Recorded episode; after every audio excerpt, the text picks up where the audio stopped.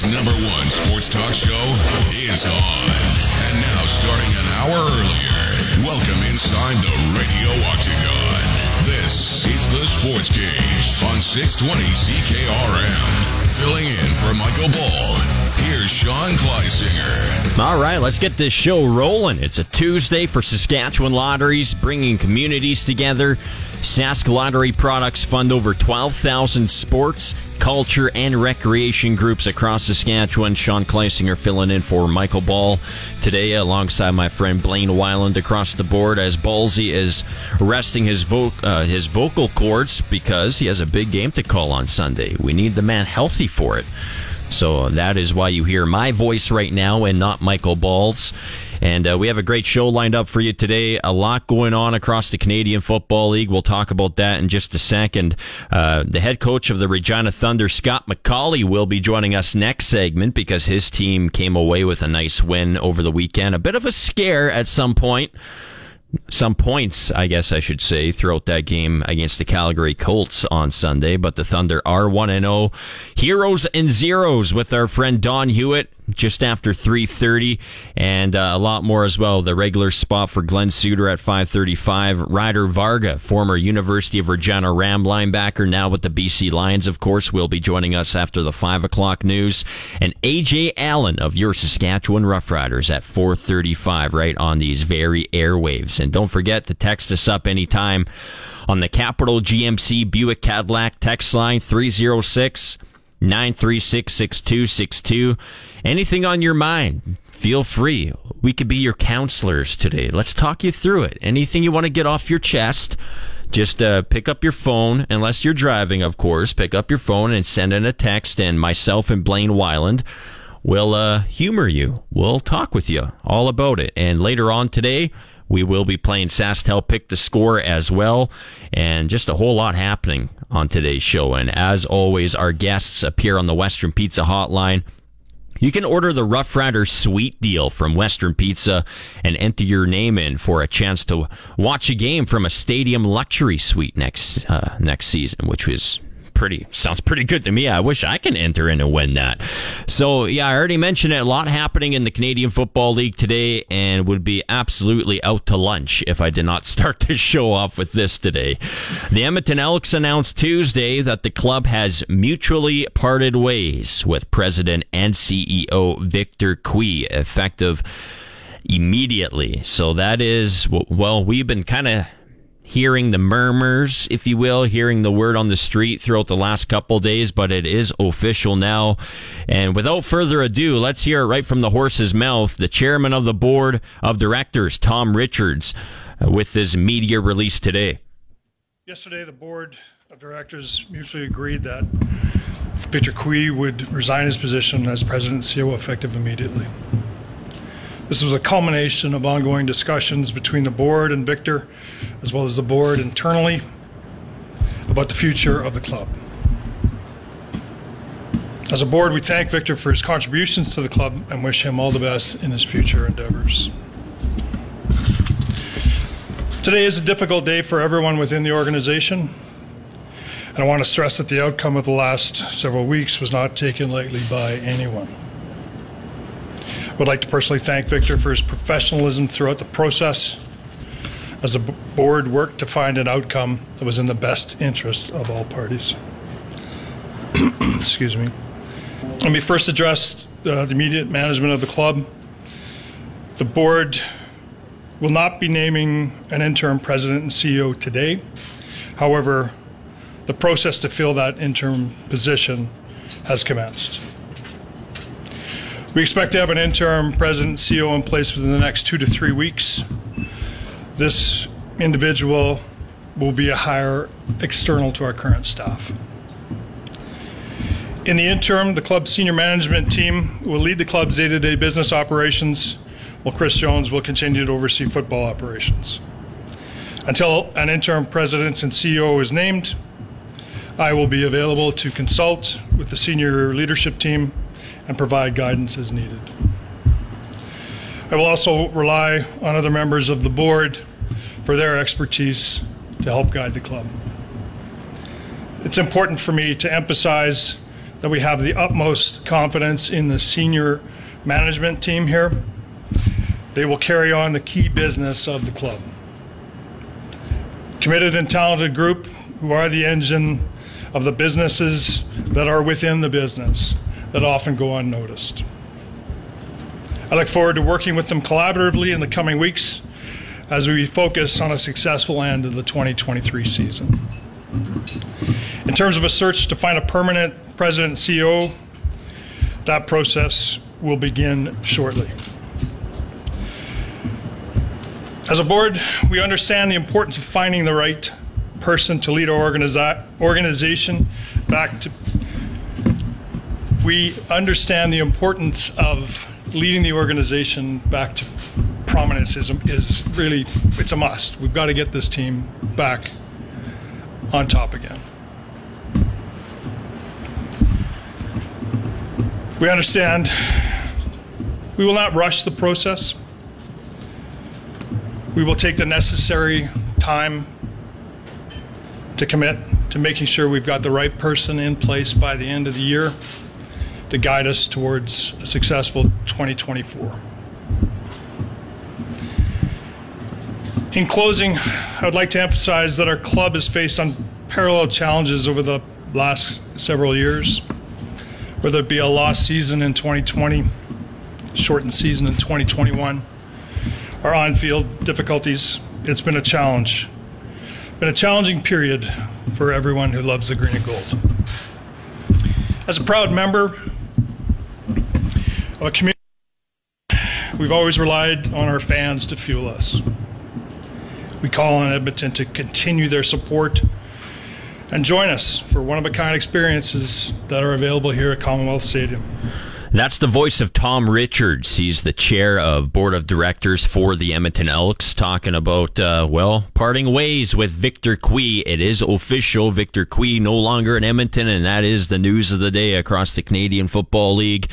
So the search is on to find a replacement for Victor Cui to take over this 0 9 Edmonton Elks squad, and Edmonton is taking that 0 9 record into Hamilton to kick off week 11 this week. That's a Thursday nighter. So, uh, next time you feel like, you know, we have a the worst here in Rider Nation after a big time loss against Montreal. Not even close to what's happening in Edmonton right now. I mean, we got four wins at least playing Weiland. We're four and five, and much would rather be a Rough Rider fan right now than Edmonton Elks fan. I, I, with that said, I do hope they get it turned around for the sake of the league, but uh, it's not looking really good right now. City of Champions. So, yeah, City of Champions. I say that with a question mark, like you know, City of Champions. Yeah, I don't know. Yeah, not right now. No, I don't, I don't, think you could say that anymore. So uh, I don't know where they're going to go. You heard it there from Tom Richards. No announcement is going to be coming anytime soon. Maybe within the next month or so, we will know, but and just to kind of add this on to it, because I know a lot of people, you know, Victor Cui is. Uh, paint like uh, a lot of people were impressed. I think outside the community were impressed with him and like really liked a lot of the ideas he got. But I'm just going to pull up a tweet that came out shortly after announcement from the game ops coordinator. That's Nick Pelche. And this is what he said after the announcement. And then I saw there was a tweet beforehand saying there was extreme frustration within the organization. This is coming from Nick Pelche. He said, quote, toxic work environment. Employees being bullied or told how terrible they are at their jobs daily. No chance for compromise when you when you talk with the man. His way or the highway. Well, dinner on Delta. Wow.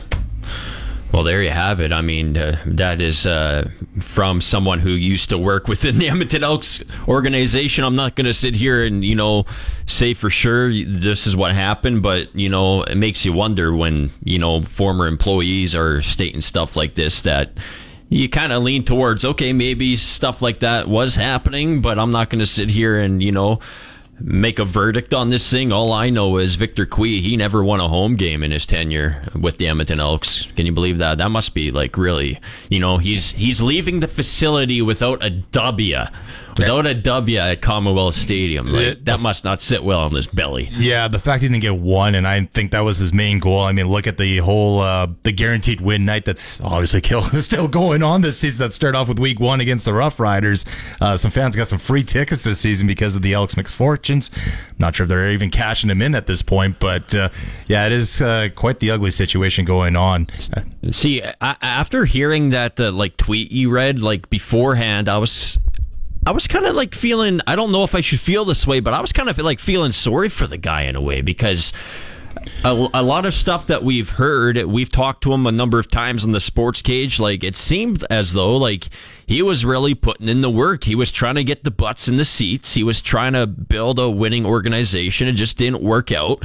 So from the outside looking in, from that aspect of things, you know, you can't help but feel kind of sorry for the guy. But there's always, you know, another side of the story. Maybe there's some things that we don't know, uh, such as the tweet that you read.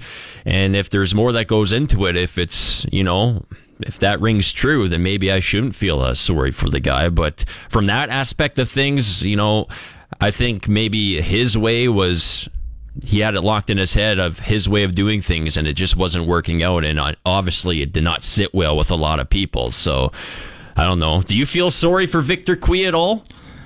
Uh, maybe a tiny bit, but like you said, with all these, a lot of stories that come out, there's, I hate to use this term right now, considering the way the world's going around, but where there's smoke, there's fire. And, uh, Well- there's a lot, there's a lot of smoke, uh, you know, developing outside of Edmonton, I guess, you know, figuratively, uh, with the Elks right now. Yeah, so once again, the Edmonton Elks announced today that the club has mutually parted ways with President and CEO Victor Cui, effective immediately. And you just heard uh, Tom Richards there. He's the chair of board of directors for the Edmonton Elks, and he said that the search is on for the replacement. And he did say that the replacement will come from outside of the building, so it will.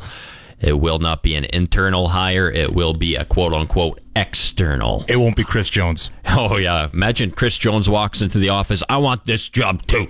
Well, come on, a- where's my lumberjacks? It saves all the football sops. Yeah. Even though it doesn't count, but I, you know what I mean? yeah, no, I'm just joking though. Mad respect to Chris Jones.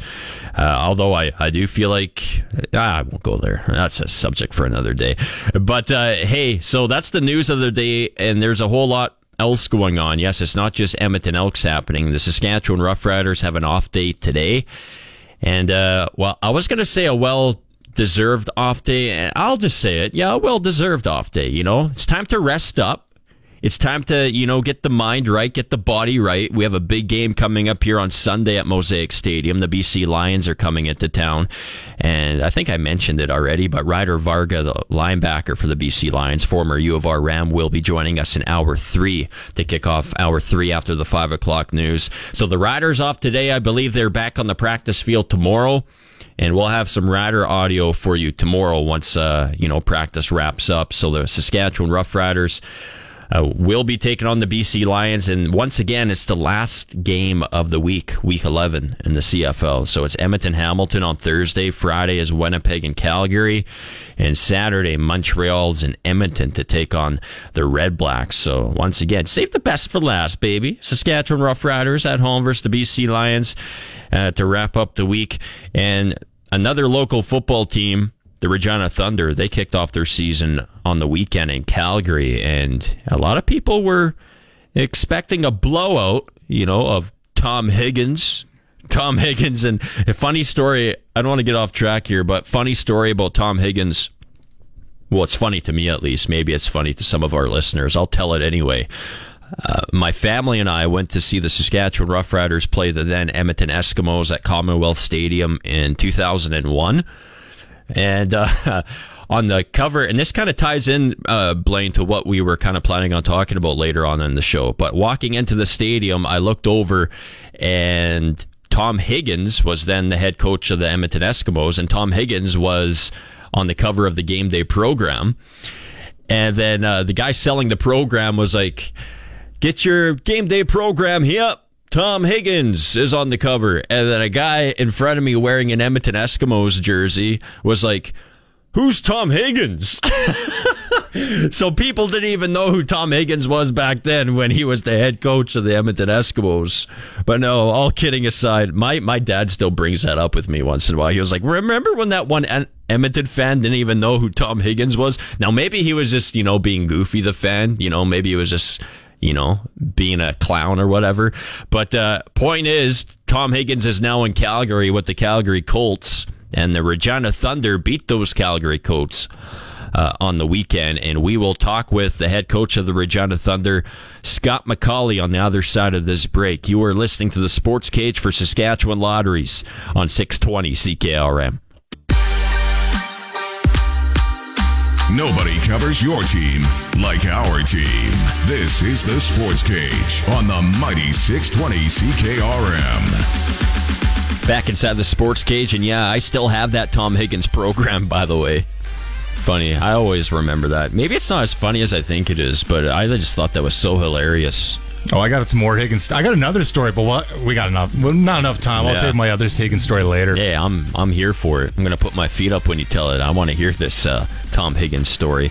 Uh, hey, let's talk with the head coach of the Regina Thunder, Scott MacAulay, on the Western Pizza Hotline. After back-to-back undefeated 8-0 regular seasons, the Thunder they're off to a nice 1-0 start here in 2023. A 36 to 20 win in Calgary over the Colts this past weekend, and Calgary got out to an early lead. They were winning seven to three, I believe, at the end of the first quarter, but then.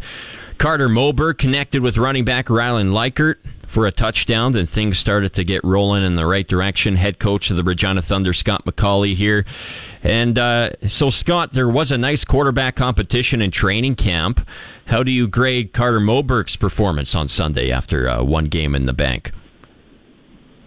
Yeah, he, he played outstanding. He did a great job. Um, like, what I was really happy about was seeing him manage the clock uh, at the end of the game. Calgary didn't have a, a 20 second clock, so you kind of had to go off verbal cues from the referees, and he did a great job with uh, managing clock and running it down. But when you look at his play, uh, he made all the right reads and he delivered the ball. We had some drop balls that would have definitely extended drives and probably scored two or three more touchdowns. So uh, we were happy with this play. Did I just hear there wasn't a play clock in Calgary? Where where'd you guys play out in a barnyard or what? What was going on? No play clock. Yeah, well, there there, there is a score clock. Yeah, yeah, There's no 20 sec, 20 second clock. yeah. So yeah, like it's Wow. it's not how it should be. No, it when that happens, uh, referees will verbally will notify everybody and, and give them the communication. Well, so overall as a team, uh, give us a rundown on how you think your squad played. Some things you liked and some things maybe you didn't like. Know, like well, I think our offense did a did a, had an outstanding game. They they moved the ball uh, consistently. Um, you know, our offensive line was absolutely violent that game. You know, making some uh, pretty devastating blocks and being able to run pretty much uh, whenever we want to. But uh, you know, though, I guess the one thing on offense that we were extremely happy with with everything that happened there. The only thing that uh, sort of stopped us from scoring probably another 21 points was uh, some drop balls and some penalties that uh, you know are easily fixable in regards to holding or making sure our receivers sort of stay on time and are on side, and that sort of comes with uh, time and effort and more experience. We had some young guys like uh, Lucas Diario that was playing his first ever post high school game. Um, once those guys get a little bit more seasoned and stuff, we'll we'll be uh, we'll be uh, moving the ball pretty good. And then on defense, like pretty happy with our adjustments, uh, communication, things like that. But again, we we took some stupid penalties, just guys, you know, trying to read the waggle of the uh, receivers and with their blitzes and not getting their eyes on the ball or their man triggers and, and going offside. So uh, just just just a bunch of penalties. It was, it was unbelievable on both sides of the ball with the amount of penalties that were were thrown that game. Hey, coach of the Regina Thunder, Scott MacAulay here on the Western Pizza Hotline. So you guys will now head back to Alberta for week two here to take on the 0-1 Edmonton Wildcats. The Wildcats I saw received a thumping from the Hilltops. I think it was like 50 to 2. Uh, is there anything uh, within your schedule this week, Scott, that, you know, might differ compared to other weeks as far as practice and whatnot? I ask because it's, you know, it's not often you'll have back-to-back long road trips like this. Well, we, we were we actually planned it out this way, or to plan plan it out this way. Like mm-hmm. the beginning of the year, everyone's excited to get on the bus and travel and be with the boys, and you know, getting our, our two long road trips out of the way. Um, you know, now we're going to be home. You know, four yeah. times, and Winnipeg and Saskatoon. Those are short, easy trips. So, you know, like we're we're actually excited to get back on the road. Nothing will change. We'll still prep the same. Uh, guys aren't tired yet. I think they're still excited to. Mm-hmm to, to, to get back to the field and get working for this upcoming week, and then also get back on the road. Yeah. Going back to the game in Calgary, uh, give our fans a few players on your squad that really uh, stood out on film. It's easy to look at the stat sheet here and say, oh, yeah, this guy balled out. Look at those stats. But for those who didn't watch the game, who is uh, Scott MacAulay's week one unsung hero, if you will? I, I give it to our offensive line. Our offensive line was dominant. Mm. They did a great job protecting the quarterback. And like I said earlier, like they were absolutely violent on run game blocks. And uh, the guy Riley Schick that's on the Rider PR sort of led the way. I thought those guys were outstanding. Uh, you look at Ryan Liker, like he ran for what, like 140 yards or something like that again. Like he was absolutely on fire. Uh, Lucas Thierry, I already mentioned his name. Uh, Ricky out of Labolis, he had a great game, making some key plays. And we had, we had, uh, we had an injury right before, uh, two nights before we traveled and uh, he actually moved positions and took over the position that Ryland Sokol had played. Oh yeah, he was a CGFO All Star, a guy that we relied on quite a bit. So he's playing a new position, and he did an outstanding job there. And then on defense, um, you know, there's a bunch of guys that were making plays, but um, Adam King really runs the show there in regards to yeah. all our checks. And then the last guy was uh, Sean Green. Sean Green's our new kicker that took over for Max uh, Eric Maximic. Mm-hmm. And uh, Eric Maximic, those are some big shoes to fill. And that guy did an outstanding job. Three for three on field goals. His kickoffs were absolutely amazing, driving that ball down the field to about the five yard line and uh, did a great job wow. with, the, uh, with the punts as well. So, yeah. So you've been around a lot of great teams over the past number of years here. I know we are only one weekend, but the, uh, this team has been together for a while now. You know, through spring and fall camp, and now the game in Calgary. Different players in some spots, like you just mentioned. So. What's the overall feel of this team here in 2023? Are you getting the same type of vibes as years prior, or is it kind of fresh? You know what I mean?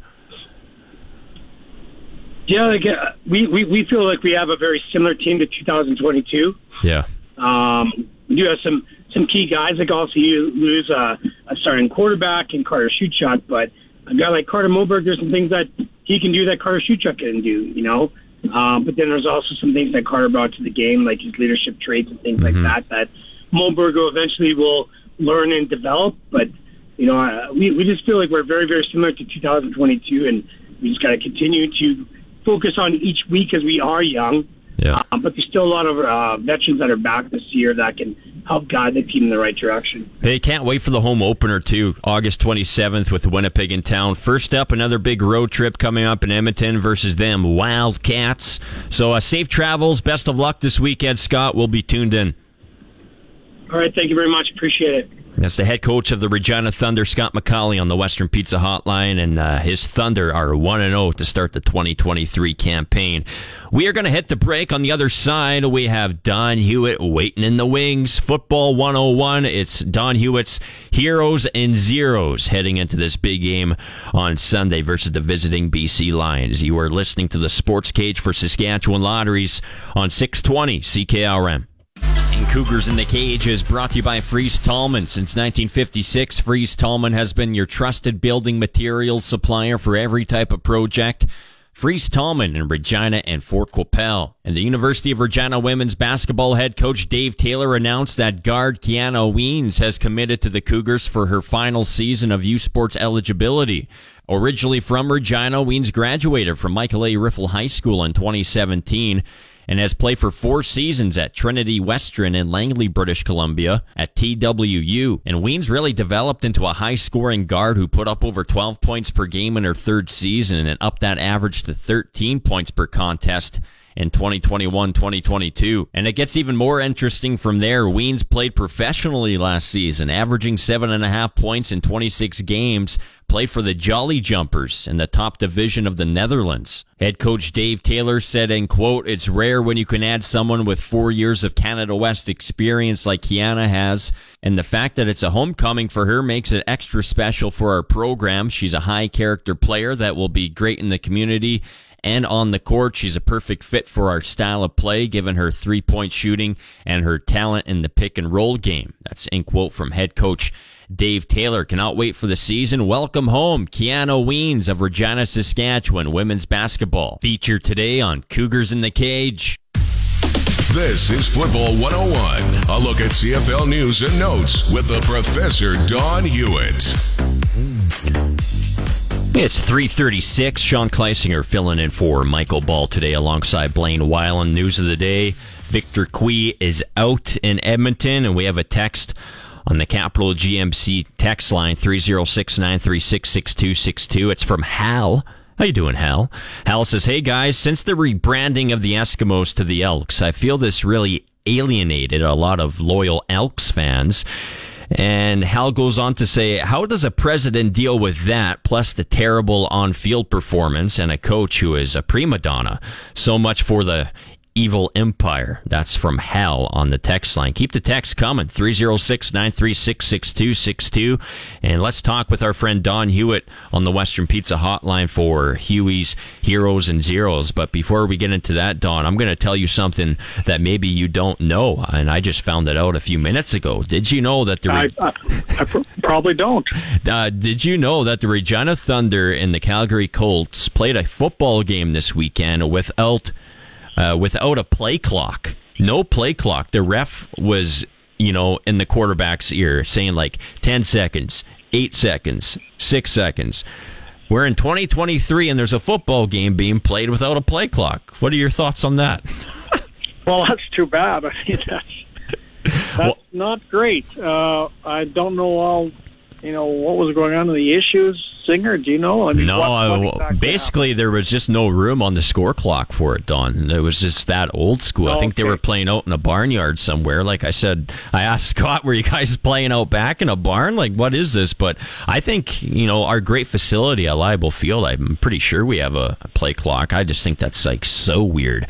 But uh, Don, the big news of the day yeah. is uh, Victor Cui.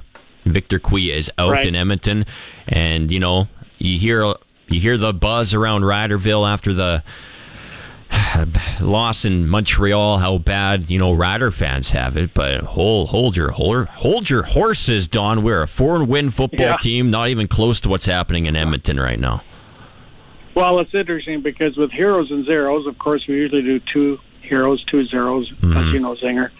Uh, but because of the uh, so much negativity going on in mainly in Edmonton, but also Saskatchewan, a little bit of league scheduling. I've had to go to three zeros and only one hero. Wow. It's unprecedented. It's historic. I know. Oh, wow. Uh, I'm sure this is probably shocking a lot of people, mm-hmm. and it's likely shocking nobody. But oh, I'm getting uh, no, I had to go to. Uh, yeah, the sorry. three zeros, and the first zero ties right in with uh, that subject matter, Zinger, and that, that is number one zero is the Edmonton board, the Edmonton executive board that constantly are making mistakes over and over again. Let's go to your text to start with. Uh, the Elks, the Elks name that the board decided to change. It's, uh, I think, top three for the worst uh, nickname for sports team in North America. I think Elks could be worse. The other two would be the Guardians and the Pelicans. Uh, Major League Baseball and the NBA. Those three are absolutely awful. You know, I was up in Saskatoon about a month ago golfing with uh, former broadcaster Dale Isaac, mm, yeah. and uh, who a lot of listeners would know. And I was talking to a guy in the clubhouse that lived seven, eight years in the north, a couple of different locations, knew Inuit people very well knew a lot of uh, a lot of people all over the north very well, and he said they loved the term Eskimos. And when the football team asked them, uh, "Do you want to change?" they said no. They like calling themselves Eskimos. They find that it's a term of endearment for them, and uh, so you know there. I don't know if there's any reason why you actually had to change that name if if the people you're changing it for don't want to change. I mean, they could have had a name, say like the Edmonton Energy. Well, people who are worried about the environment didn't like the oil and gas connotation, so they caved in. Well, guess what? There's clean energy, there's nuclear energy, there's body energy. What about the Oilers? What's that all about? Nobody minds that. So why did this board cave in when they have such a sensational history in the CFL with the name Eskimos? I don't get it. So there's the first. There's one of the first errors. Then I mean they wanted Chris Jones to come in as the head coach and general manager, bring in Wally Buono as a consultant. Well, the fact is, the chairman of the board badly wanted Jones, uh, regardless of what Wally was saying, and I don't know what Wally was saying, but it was the chairman of the executive board that of Chris Jones. Here's what he forgot. The problem Chris Jones Zinger has as a coach is that he has Chris Jones as a general manager. That's his problem. Mm-hmm. You know, he, I think Chris Jones still has a good defensive mind. I don't doubt it for a minute, but he doesn't have the players because Chris Jones, the general manager, can't bring in the players. And uh, so it was just a terrible mistake right there and then, again by the board. Now we have Victor Cui, another problem for Edmonton. There's lots of rumors going on about what was going on with Victor Cui. You certainly couldn't go on the air with what you hear because you don't have it substantiated. But, you know, he was fired with cause. Let's say that. I'm pretty sure we can say that he was fired with cause. And so the Edmonton board, if you make bad decisions at the board level, it all trickles down to the field. Now, that's any board, be it Winnipeg, Saskatchewan, or Edmonton, the three publicly owned teams. The board has to know what they're doing, or or there could be problems. And so the number one zero of the three today, Zinger, is the Edmonton Executive Board. What's number two, Don? Number two, how about the CFL schedule for Saskatchewan in 21 days from July 22nd to August 11th, I believe mm-hmm. it was. 21 days, they go to Vancouver, all the way across to Halifax, back to Saskatchewan to play a game in Regina, then all the way back to Montreal again. 21 days and uh, a short week to prepare for Montreal, one practice. Uh, you know, it, it was brutal. I have to give Saskatchewan some excuse for the Montreal game uh, for that schedule. The good news is for Rough Rider fans is the schedule is pretty much uh, okay the rest of the way in terms of the number of days between games. But my third zero, tying in with that, and not totally tied in with that, is the rider performance in Montreal. You have to give the whole club, the whole organization, really a zero. Because that game was worse than it should have been with a backup Montreal quarterback, backup running back, going roughshod and running roughshod literally over the Saskatchewan defensive front and defense. And you know what, Zinger? There's no problem repeating the on field issues and possibly coaching issues that the team has over and over again. But it all combined together in Montreal. And, you know, it really was embarrassing for fans, players, and coaches, along with Rough Rider management. It was embarrassing. Yeah. and I, the game was not up to the standard that Rough Rider fans should expect. Go ahead, Zinger. No, yeah, I do want to talk to you about uh, the upcoming game this weekend and maybe a little more about uh, that. After though, you give us your hero because we need some good we need some good vibes here, Don. We're getting a little depressed here hearing all these zeros. But give us a hero in Don right. Hewitt's book. And I'm glad we're going to talk about the BC game after this last hero mm-hmm. too. Well, the heroes are definitely uh, people who stayed and watched the entire Montreal game and are going to Sunday's home game versus BC. Yeah. The diehards, the people, and the fans that are the diehards are the team's lifeblood. And without these fans, this team would would not exist now. It would have been folding long ago. Uh, there's no question about it because there's a band of fans that just will not give up. And these fans, don't ever kid yourself, they're very disappointed because they care more than anybody else. They're disappointed right now but that disappointment will never stop them from supporting the Rough Riders. And, you know, I think of the movie, I was thinking sort of of the movie Gladiator. Remember that movie? Oh, yeah. forget what year- One of the best movies. 2000, I think it came out. 2001. Right, 2000. I think you're right. Now, Yeah. if you remember Oliver Reed, the actor, he's talking to the gladiators. He's sort of a slave trader or something like that. And he looks at the gladiators and he says, knowing that they're most of them are going to their death, mm-hmm. I salute you. And I, I sort of feel the same way about the diehard rider fans. I salute you. Yeah. You are the loyalists. You are the skeleton, the muscle, the the heart, the soul of this team that you won't give up. And every fan that's in the stands Sunday night in BC, I wish I was Oliver Reed and could say I salute you for not giving up.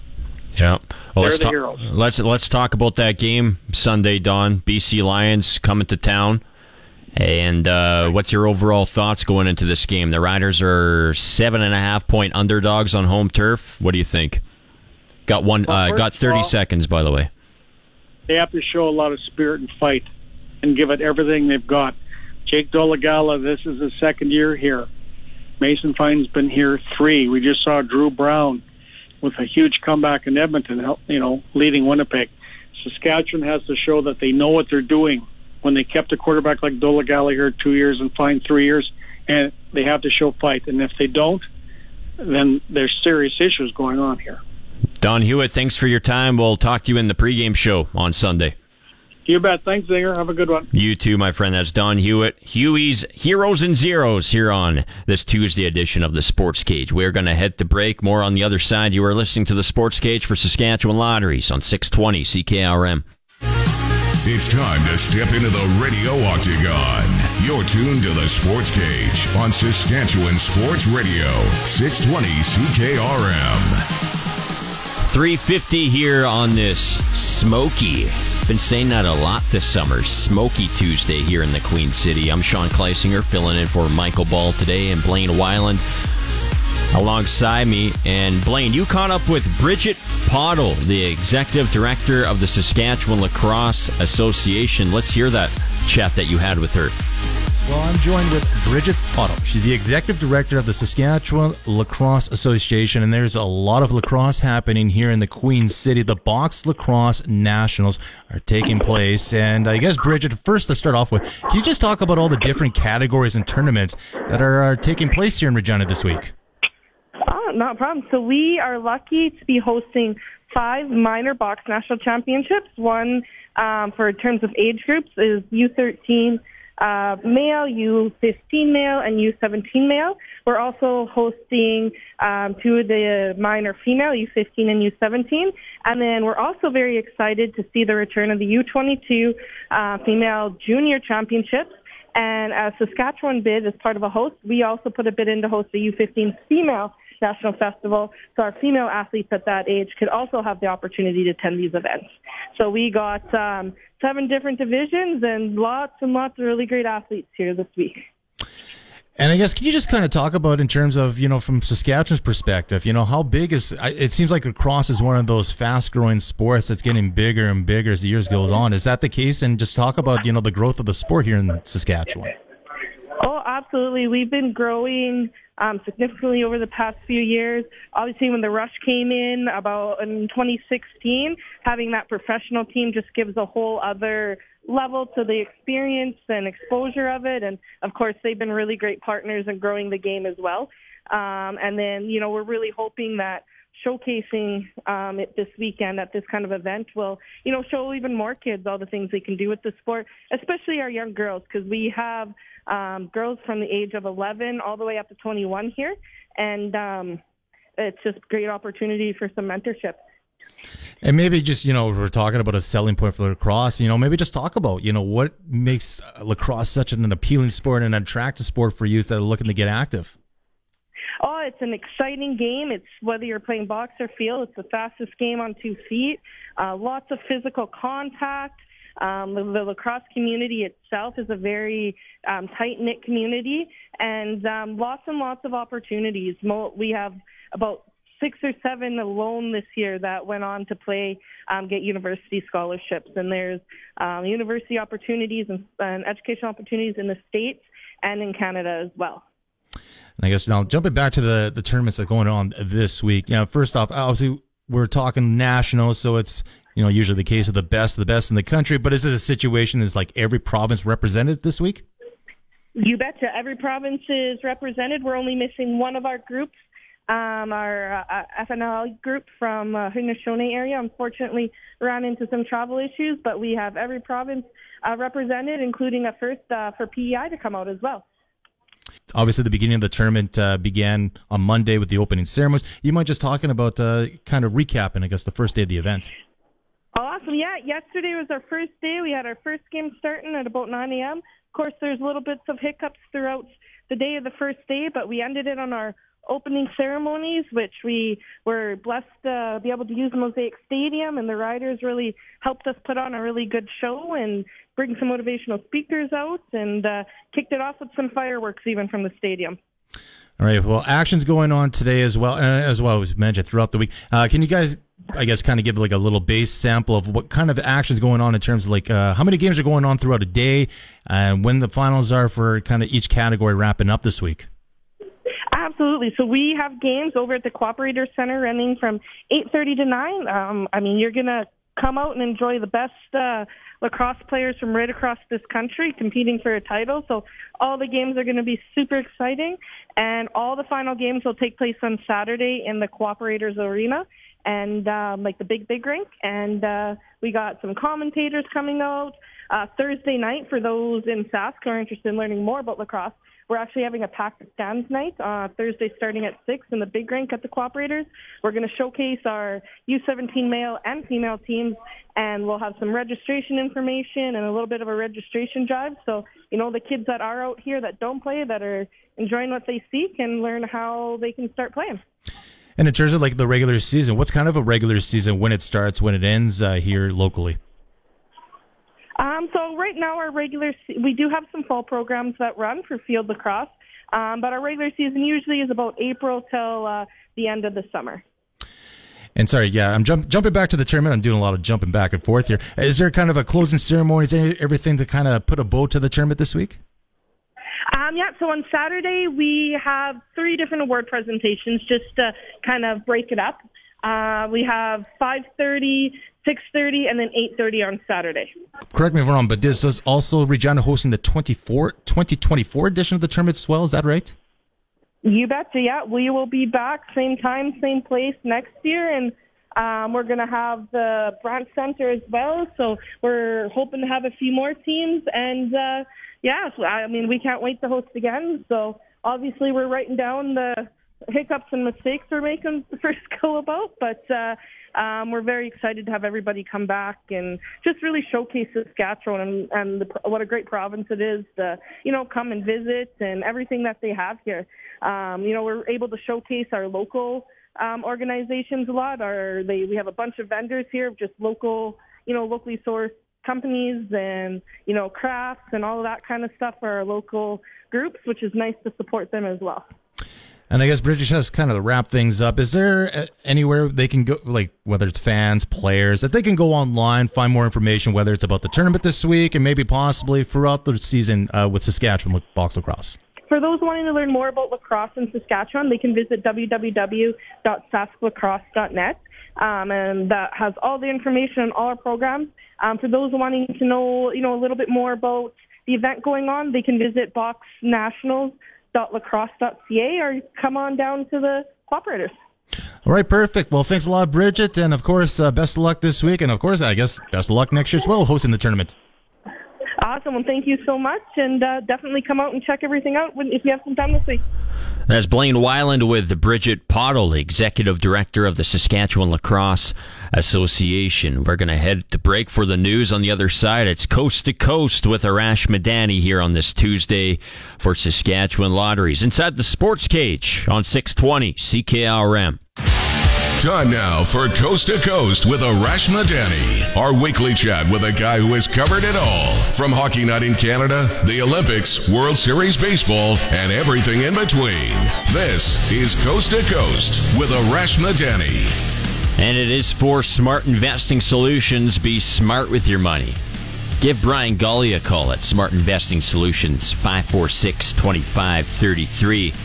Yeah, it's time to kick off hour two here. Tuesday's show is for Saskatchewan Lotteries, bringing communities together. Sask Lottery products fund over 12,000 sports, culture, and recreation groups across Saskatchewan. Sportsnet's Arash Madani does join us here on the Western Pizza Hotline. So, Arash, uh, no other place to start. Victor Cui, what can you tell us? The floor is yours. Zinger, remember a few weeks ago, you and I did a hit when Ballsy was traveling. Hmm.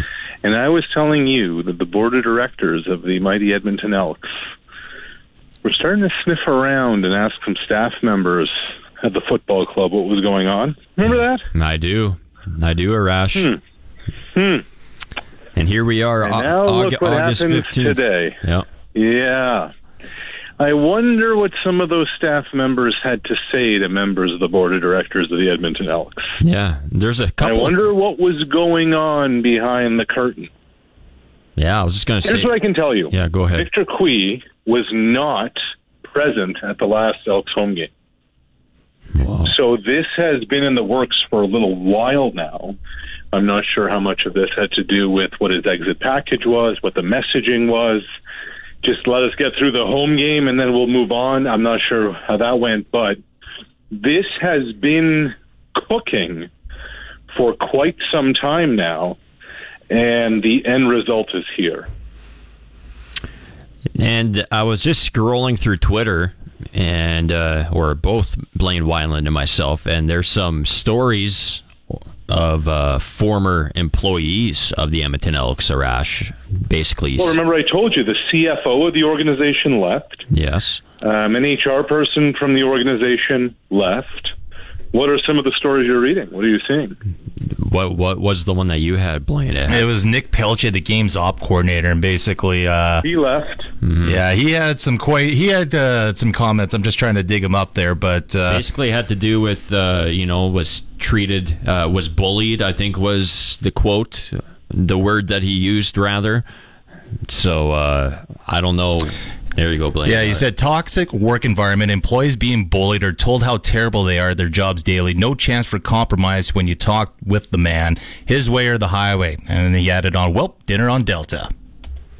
Yeah, dinner on Delta. That's the old Don Matthews line. Um, it hasn't been good there for a long while.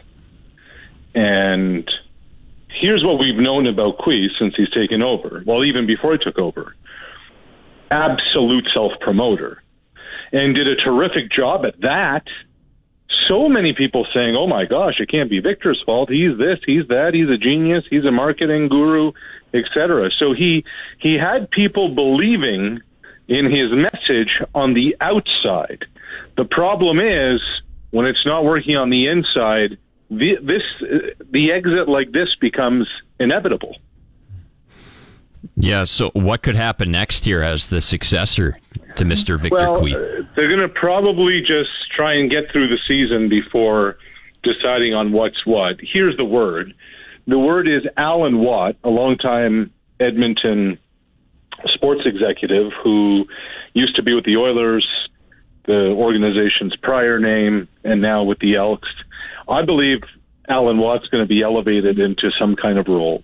The rumor du jour out of Edmonton is that Sean Fleming's name is being thrown around. Sean Fleming The played kicker, for the Sean organization. The kicker, the Grey Cup champion, um, Mr. Edmonton. Um, he may be involved in the mix down the road, or at the very least, approach to Sean. Can you please come try and fix this thing? So those are the two names to keep an eye out on, guys. Is Alan Watt and Sean Fleming. wow so you don't expect anything to happen within the season huh? Uh, do you think they're just maybe going to name like an interim and get through this Yeah, season think and the, then you know afterwards the staff left over will do, and the board will have a little bit of input. But I mean, shoot, we're past the midway point of the season. I don't even know how many home games they have left. Here's the other issue with Victor Cui. Victor Cui was papering the house. Mm-hmm. Like I was told, and who knows, but there were thousands of free tickets handed out. To try and salvage Commonwealth to look somewhat whatever you want to call it, and it wasn't even close to being anything respectable. Ah. Those 0 9 Edmonton Elks, they kick off week 11 this week in Hamilton. That's a, a Thursday nighter. So we saw it. Yeah. Get your popcorn ready for that one. we saw it. Uh, hey, Victor Cui never won a home game, Arash. How about that? Never won a home How game that? since he took over for the Edmonton How Elks. about what a Yeah. So Arash, uh, switching is that what's going on in his gravestone, Zinger? Yeah, I Never won a home game. Hey, when I saw the news officially came down today, that's literally the first thing that came to mind. Was this guy never won a home game? The streak is still alive. But uh, Arash, uh, switching gears. What, what came to mind to me, Zinger, is Yeah, just our conversation from a few weeks ago. Yeah. When you have the CFO, the Chief Financial Officer of the organization, when you have HR people running for the hills, there are major problems. Hmm. And that's that's really what this this illustrated, I think, more than anything else. Yeah, and speaking of problems, Arash, how was that not a flag on Zach Collaros the other night? Well, Should have been a flag, no? Or am I out to lunch? I mean, of course it should have been a flag. There is such an utter hopelessness that goes on when the league gets involved. But here's the problem, Zinger. If you were to ask Craig Dickenson, Mike O'Shea, Chris Jones, and Dave Dickenson if that was roughing the passer, some may say yes, some may say no, and some may say I'm not sure. But the issue has become no one even knows what roughing the passer is anymore because over the off season, quietly, or maybe it was in season, recently, in all its wisdom, the league has made a change that the uh, uh, roughing the passer must be must pass the threshold of a quote violent hit. That it's not just a hit to the head of a quarterback anymore. Well, So what they're saying now is that it is a subjective call, roughing the passer. That for each official, it has to pass the threshold that they believe it to be, instead of it being definitive one way or another. yeah. What like what's the violence supposed to mean then? Because like a pillow fight could look awfully violent to someone, but the next person would be like, ah, that's that's that's not bad. You know, depends how Yeah. soft someone's feeling on the day of. You know what I mean? Right, right. So you know, like look at your studio. The way the way you guys, the two of you interpret what violent may mean is different to each other. Yeah. So in the command center with the officials, I mean, who knows? So is that exact same hit? Is that going to be roughing the passer for another official? No. It's it's beyond bizarre. Well, uh, Arash, uh, I want to talk National Football League before we go because, you know, well underway here. Nathan Rourke, he did outstanding with his debut with the Jacksonville Jaguars. And uh, the NFL quarterback scene, speaking of the quarterbacks, it's- getting quite spicy. We have Lamar Jackson. He went from being on the outside of it all here in Baltimore. Now he's. Now he has some input on the play design. He's got what's going on in Baltimore, Maryland. I know. I mean, God, God bless Todd Monken, who's Todd Monken, who's letting them do it, and Jim Jim Harbaugh or John Harbaugh for letting him do it. That you know, Lamar saw some stuff on social media, sent it to coach, and said, "Hey, what do you think of this?" Next thing you know, a couple of days later, they're practicing it in camp, which shows you and tells you how far that relationship has come. The that you know, Lamar had asked for a look, let me be a part of this. Let me, you know, listen to what I have to say. And and the organization's been on board with it. I, I think that's shown a lot of growth from everybody there that they're willing to do that. So this must have not have happened in the past. Then is that kind of what you know? Kind of feels that way, you know. Greg Roman, there might there must be a bunch of reasons why Greg Roman's no longer the offensive coordinator there, right? Yeah. And what's this? You see this today, Arash? Anthony Richardson, he's the starting quarterback in Indy. Isn't that amazing? Isn't that amazing? You know, I'm, I'm reminded of Matt Ryan the other day calling his whole time with the Colts a bleep show. Mm-hmm. Um, I wonder, is that, do you think that's Shane Steichen's call as the new head coach, or do you think that's Jim Irsay's call as the owner? Man, I'm fascinated to know what that answer is. I don't think we'll ever know it definitively, but wouldn't it be something to know? How do you see him doing in uh, his first year? We all know the guy's got a No cannon of an arm, but yeah, no idea. It's really hard to kind of forecast what it may be. You know, there's someone who didn't play a ton of games in college. Um, it's going to be such a steep learning curve, and you know what they're going to do to him right away, Zinger. yeah. They are going to bring endless pressure his way. And I, So, how is he going to handle that? We're going to find out real quick. and I believe the Colts open up the season at home versus the Jacksonville Jaguars. So uh, that's going to go. be September September 10th, the date. Yeah, exactly. Arash, this has been fun, my friend. We'll talk to you on what day is it today? It's Tuesday. We'll talk to you on Thursday. Thanks, Zinger. That's Arash Madani, coast to coast with Arash Madani here on the Western Pizza Hotline for Smart Investing Solutions. Be smart with your money. Call Brian Gully at Smart Investing Solutions 546 2533. And uh, at the bottom of this hour, what do we got in the lineup? AJ Allen of your Saskatchewan Roughriders will be hopping on that Western Pizza Hotline. Let's go through some of your texts on the other side of the break. You are listening to the Sports Cage for Saskatchewan Lotteries, and keep those texts coming. By the way, three zero six nine three six six two six two. It's the Sports Cage on six twenty CKRM. Our house is your house. Welcome inside the Sports Cage on Saskatchewan Sports Radio, 620 CKRM. The uh, Women's World Cup semifinal. I was just watching some highlights here on the computer. Spain beat Sweden with some late drama. It was two to one the final score, so uh, Spain moves on to the final, and they will take on the winner of Australia and England, which goes tomorrow morning at 4 a.m. Don't know if I can make it for that one, Blaine Weiland. That's pretty early, 4 a.m. Um, no, I mean, I, I'm not gonna lie. I haven't watched much for the women's soccer, and it's it has been the time. And I'm not gonna lie too. Canada was out early. The Americans were out that- early. That was a bummer, huh? If, I'm not. it- the, I'm sure not the Americans. You're talking Canadians, of course. Yeah, but- yeah, yeah. If Canada like made a run at this thing, I mean, count me in. I'm setting my alarm, but I don't think I'm going to set my alarm to watch England play soccer. You know, but uh, hey. Uh, let's go to the text line 306 936 6262. Uh, Scott is on the text line. Scott the Fuel Hauler. What's up, Scott? Uh, Scott says, I'm listening to yesterday's show on the app, and I think I need to fire myself for listening to everyone that wants the whole organization. Uh, wants to fire the whole organization, I think is what he meant.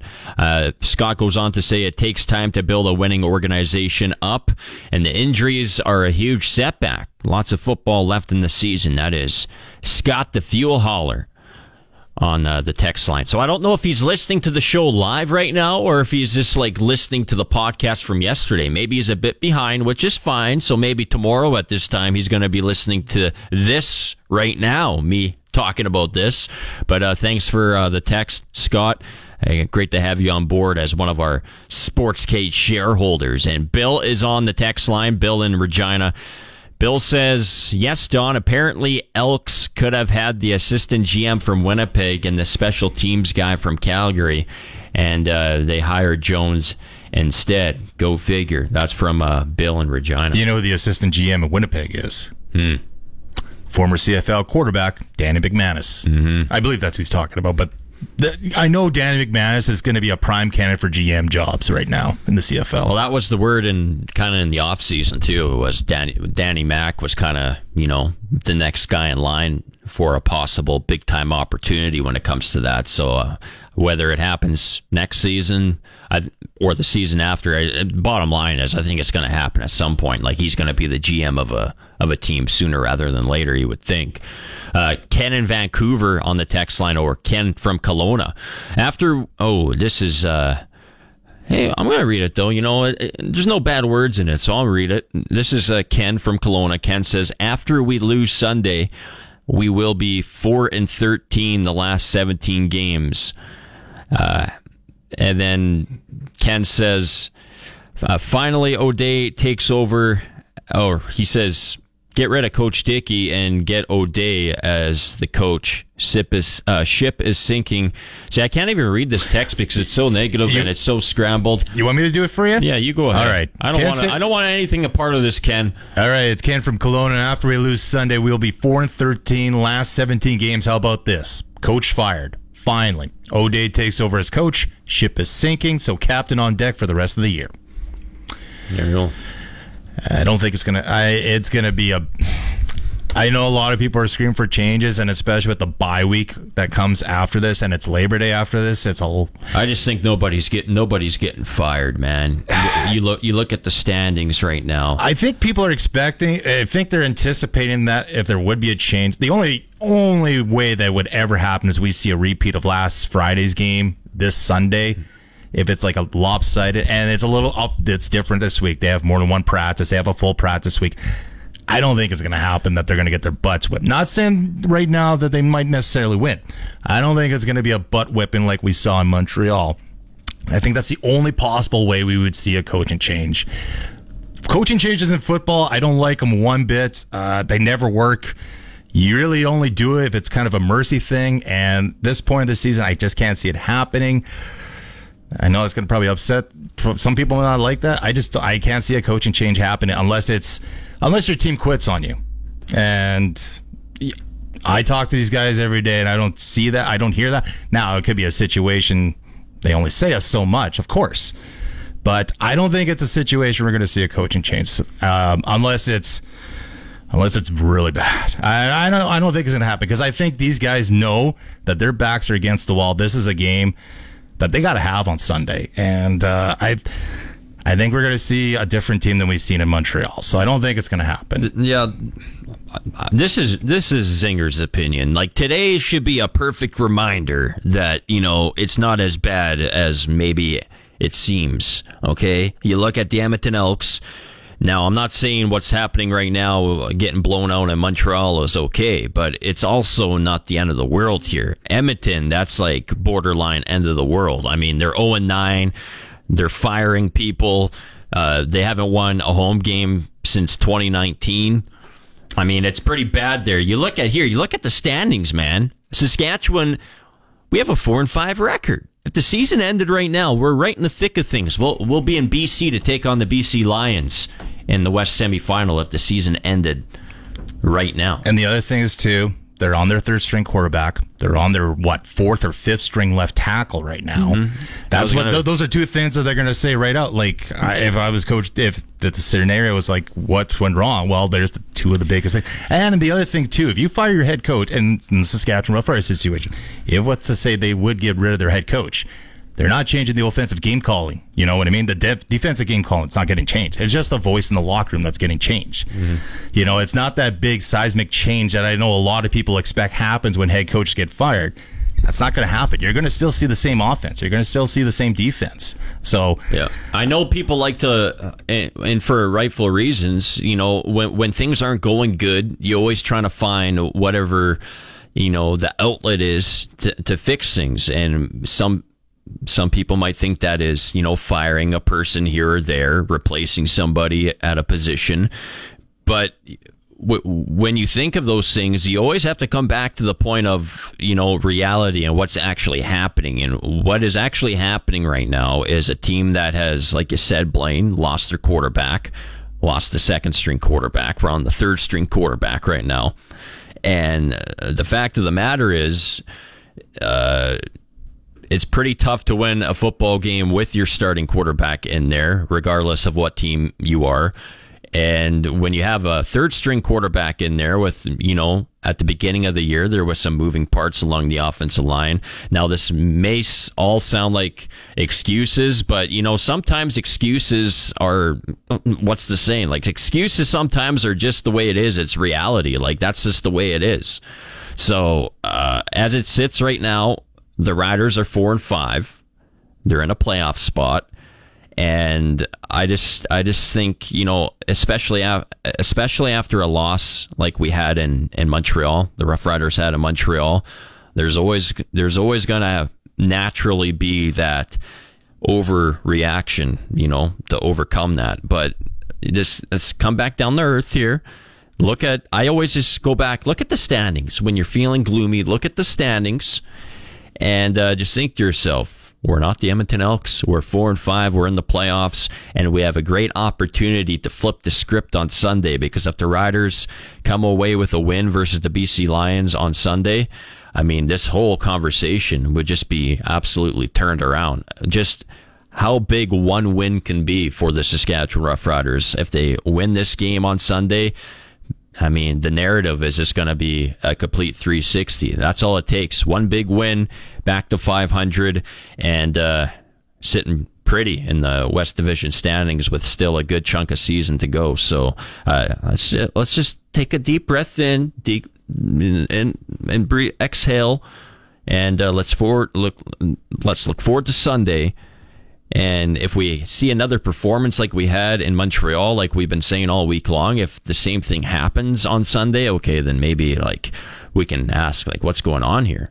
But if the Riders come out and play a competitive game against a very good team, hey man, and come away at the win, albeit that's what I'm talking about. So it's going to be a good one. BC Lions in town, and we will be chatting with BC Lions linebacker Ryder Varga to kick off hour three here in the sports cage. We are going to hit the break though, and on the other side, we are going to chat with one of your own, Saskatchewan Roughrider AJ Allen, after our CFL report here in a few moments. You are listening to the sports cage for Saskatchewan Lotteries on 620 CKRM. Follow us on Twitter and Facebook at Sports Cage. Now back to the action on Sports Radio 620 CKRM. Back inside the sports cage, 438. Sean Kleisinger sitting in for Michael Ball. Michael Ball is uh, getting some rest because he needs to rest those vocal cords because he has a big game to call here on Sunday. So it's myself alongside Blaine Weiland inside the sports cage today. Very honored to be on the 620 CKRM airwaves as we are every single day. And uh, it's time now to head on out on the Western Pizza Hotline and chat with AJ Allen of your Saskatchewan Roughriders. AJ, how you doing today on this uh, smoky Tuesday here in the Queen City? I'm doing great, man. I'm doing great. Pleasure to be here. Honor to be here. How you doing? Doing good, my friend. And uh, so I, I I want to talk more than just football this segment, but we'll start with football. Uh, not a lot of people are giving you guys a chance this week. Seven and a half point underdogs on home turf. You know, it doesn't happen all that often, that line. Uh, do you take it personal when either yourself or your team is counted out like this? Like some pro athletes deal with stuff like this in different ways. How does AJ Allen go about, you know, handling adversity from a personal standpoint? Uh, I don't take it personally. No. Um, there's a lot of things in life that we can't control, uh, especially the over under on our opportunities mm-hmm. to win games. Um, personally, I'm just grateful for the opportunity to go out there and and um, and go out there and prove that I can, and you know do what we're supposed to do. Um, a kind of life mantra I've I've kind of lived by and tried to live by is I'm not I'm not out here trying to prove everyone else wrong. You do that, you'll never be fulfilled. Uh, I'm just trying to prove myself right. Uh, I just want to prove that I'm the football player I say I am. I'm the brother I say I am. Um, the son I say I am. The boyfriend I say I am. I'm, that's all I'm trying to do. So um, I'm not really concerned about those things. I, I yeah. just trying to handle adversity my way, prove that I'm right. And speaking of adversity, nothing can really uh, surpass, you know, real life adversity. Uh, you know, I like to call it. We've talked about this. I think it was like six months ago. Uh, your roommate at Guelph, uh, Kyle Coleman, he passed away back in 2016. And I mean, that is something I don't think someone can ever really move on from. How much of his memory do you carry with you on game day? I'm just thinking, even for games like the one in Montreal on Friday, where things aren't going your team's way, does stuff such as the memory of your friend kind of put things into perspective and shine a light and help you personally at all when maybe uh, the football side of your life isn't going the way that you want it to? For sure. Um, every time, honestly. I carry them with me all the time. That's why I got that tattoo. Um, He has meant a lot to me um, outside of football. So even after that game, um, I went out there. You know, after I got we got we all got our ass kicked, and I went and I signed some stuff, and I um, I saw a little kid uh, with my jersey on, and when the kid said hi, I gave my sweatband and stuff like that. It's days like that where you realize it's like, um, you know, although this is a big part of your life, um, you know, you, you can make someone else's day. Uh, you can go be an inspiration to someone else, put a smile on someone else's face. Because uh, I didn't smile the rest of that day. Um, so um, he's cared with me the whole time. Um, just being able to kind of get out that mood as fast as possible, put a smile on my face, and, and, and try to put a smile on other people's faces. Because, uh, you know, we put on for Rider Nation. It's not just me.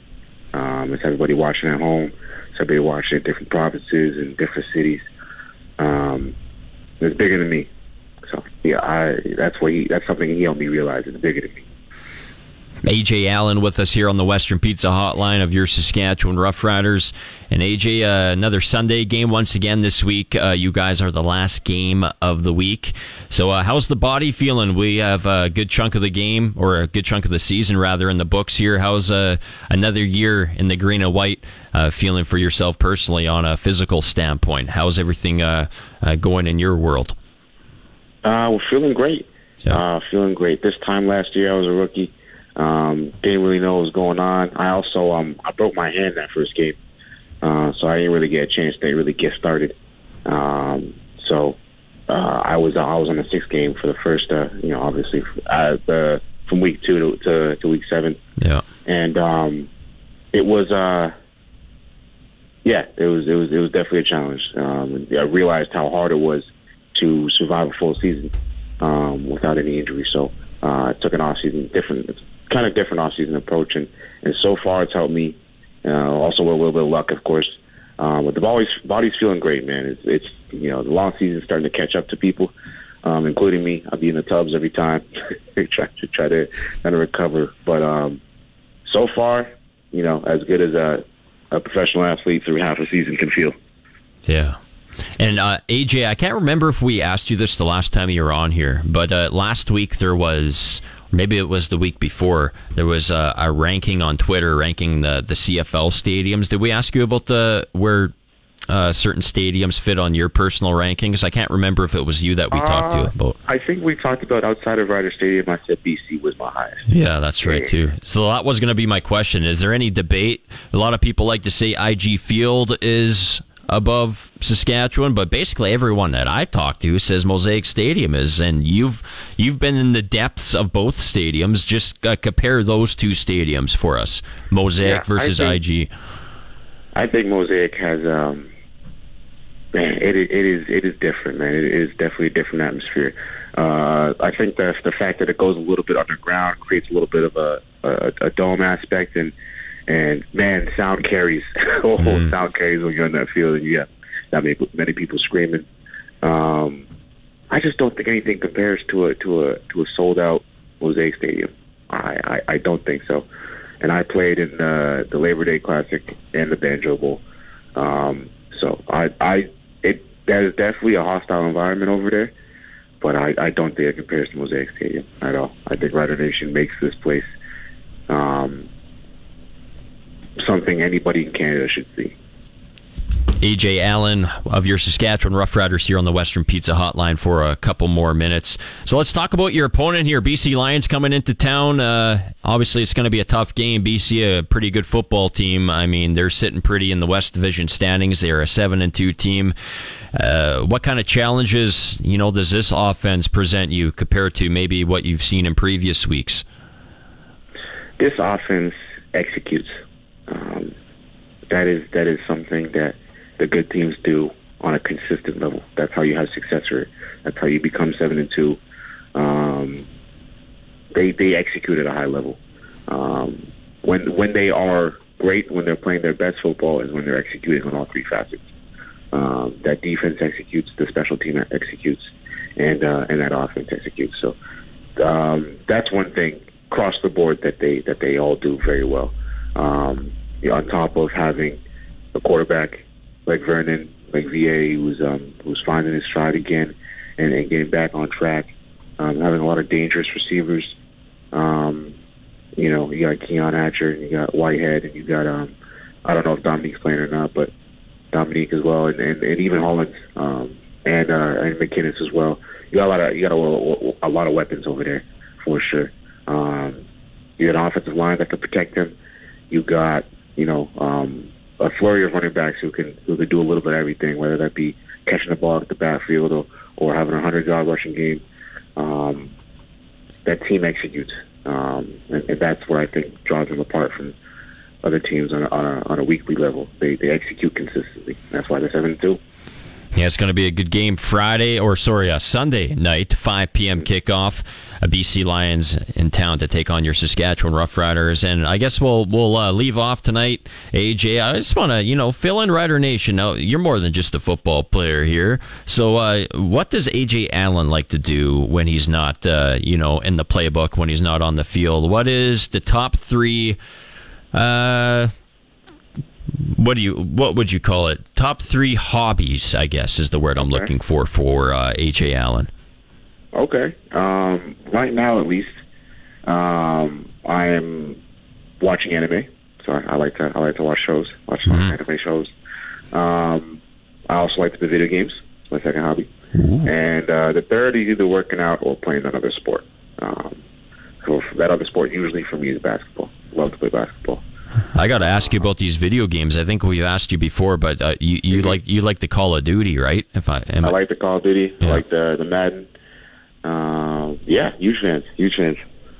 hey, the the new Madden comes out right away, or is it already out? AJ, Uh, I think I think it came out today. I'm pretty sure it came out today. holy smokes! I think you're right. It's Madden release day. NFL 24 with uh, yeah, AJ Allen is going to be gaming all night long, isn't he? You know it. You know it. All my teammates are gonna be. Uh, we're all gonna be gaming against each other and uh, competing, and, and it's gonna be fun. It's gonna be fun for sure. Are you are you the best Madden player on the team? I think we uh, I think that's what you said I before, am. right? Anybody who says otherwise is a liar. Yeah, that's right. That rings a bell there. Come, they can come see me. Come see you on the front porch. You have the TV on, on, come see me on the sticks. That's awesome. AJ Allen of your Saskatchewan Roughriders. He's going to be playing some Madden tonight, joining us on the Western Pizza Hotline. Thanks for your time today, AJ. Good luck on Sunday. I appreciate it, and it's been it's my honor, man. I appreciate it. It's a pleasure. That's AJ Allen on the Western Pizza Hotline. And yeah, Josh Allen, the cover boy. A couple Allens in the air here on this Tuesday inside the sports cage. And we're going to hit the break on the other side. Brian Raymond out at Flowing Springs. We're going to get a quick update from him. You are listening to the sports cage on 620 CKRM. And we are back inside the sports cage here. It is 450, and we are joined on the Western Pizza Hotline with Brian Raymond over there at Flowing Springs. How you doing today, Brian? I'm doing great, Zinger. How are you? I'm not doing too bad. A lot of smoke in the air again today. Yeah, Uh, there is. Queen But you know what? Other than that, it's a beautiful day. It's nice and warm. Not too, too warm. 30 Mm-hmm. degrees, no wind. Remember, I said that now in Saskatchewan, no wind. Yeah. So, uh, how's the course looking? Still a lot of people coming out uh, amidst this smoke that's happening. Yeah, it's uh, it's kind of interesting. I think a lot of people are realizing that uh, you know we're not close to winter anytime soon, but this golf season is going to end at some point in time. So they want to make sure they get their rounds in. And when you have a day like this and the course and the shape that it's in, you better take advantage of it. And uh, if someone wants to get a tee time, Brian, this weekend, uh, how do they do? Uh, uh, how do they go about doing so? Well, all you have to do is give us a call at 306 543 5050, or you can book online at Flowing Springs Golf Greens. And if you want to use the driving range, you do not have to make a booking. Just come on out, and we'll be happy to help you. That's awesome, Brian. Thanks for your time today, and uh, we'll talk to you on Thursday. Sounds good, Zinger. That's Brian Raymond over there at Flowing Springs. Book your tee time now and get some golf in before uh, the season changes. All right, we're going to head to a conversation Michael Ball had with former Saskatchewan Rough Rider Eddie Steele on the Western Pizza Hotline. All right, here with Eddie Steele. He does In the Trenches on the pregame show. We'll call it In the Trenches here on the Sports Cage. Now, Eddie, uh, no excuses. Uh, you were saying that on Twitter about, uh, you know, the, the, the long travel for the riders, short week, all that type of thing. But I've, I've heard a lot of fans blame the coaching for not being prepared. How much, how much is it on the athlete? How much is it on the coaching to be prepared? Because I look at a guy like Chris Jones, who you played for. Uh, don't think he's soft. That guy sleeps under his desk, and they don't have a win. So sometimes I think it just comes on the players. They got to be prepared, ready to go. flat out. I mean, you're right, Ballsy. The players are the ones who play in the game. Coaches call the plays, but the players got to execute. In terms of the whole travel, I, I don't buy into any of that. I played nine years in the league, and let me just give you a little bit of insight. A, on short weeks, typically coaches will have you off of your feet. It'll be more of a film session week. So it's not like coaches are running your legs. So fatigue shouldn't be an issue. B, travel. Uh, the whole travel is nonsense to me. You're hopping on a private jet. You're leaving the day before. You get over 24 hours to get uh, accustomed to a time, uh, time change. And, you know, there is a real thing like a Montreal flu, much like the Vegas the Vegas flu in the NHL. It's it's a real thing now where guys like to go to Montreal, especially if you haven't experienced that or Toronto, and uh, you can get a little bit carried away. I've seen it with guys. So I really believe it comes down to the players. I'm not saying players are going out and doing their thing, and that's why they played bad. But you never know, and guys need to be held accountable. And I've just seen it over my years. But in terms of travel and all that, it's a non-issue, man. Well, Eddie, I, I will say this because I was on the charter. They left uh, they left late the day before. We didn't get to our hotel till around nine o'clock, and I think curfew was eleven. Now I'm not a chaperone for the guys, who knows? But when people say the Montreal flu, generally I'd say you're right. I don't think that was a factor in this game. At least I want to believe it wasn't a factor in this game game. But I, uh, I look at that game, man, and I, I want to concentrate in the trench. Let's talk about the running game. What are you seeing from the running game? Is it the running backs? Is it the linemen? Is it a combination of both? Because they just, that running game hasn't been what it was earlier in the year. No, it's not. And, you know, it is a combination of both. I think there is um, a definite lack of physicality right now, uh, not just with the, the offensive line, I think with the team as a whole. I think there is just a lack of that physical mentality, that dominant mentality. Uh, I thought they had that, you know, early in the year, especially going back to the trenches and the O line. Uh, but again, it wasn't a horrible game. You know, they Morrow had 14 for 85 and yep. uh, averaging 4.7. That's that's pretty good production now. It's not that's not terrible but you know it's not what we were expecting to see what they had been last year in terms of how dominant they were in the run game. That was a horrible loss, though, Eddie. No Stanback, no Sewell, no uh, Cody Fajardo, uh, Ciante Evans didn't play. I mean, they were missing a lot of guys. That Alouettes defense is really impressive. That's a terrible L. There's no sugarcoating it, man. That's an L that you literally just dropped. That's one on the board that you can afford to drop. And you got to look at this team for what they are, man. Uh, is coaches always used to tell me, look in the mirror. You are what you are. Now the Riders have four wins, two of them against the Elks, who are just absolutely just putrid. And those two wins that they have against the Elks, they barely snuck out. They could have gone the other way. Take those off the board. They essentially could be a two-win team, and the other two wins I don't rem- recall, but they had to come and really fight for those wins.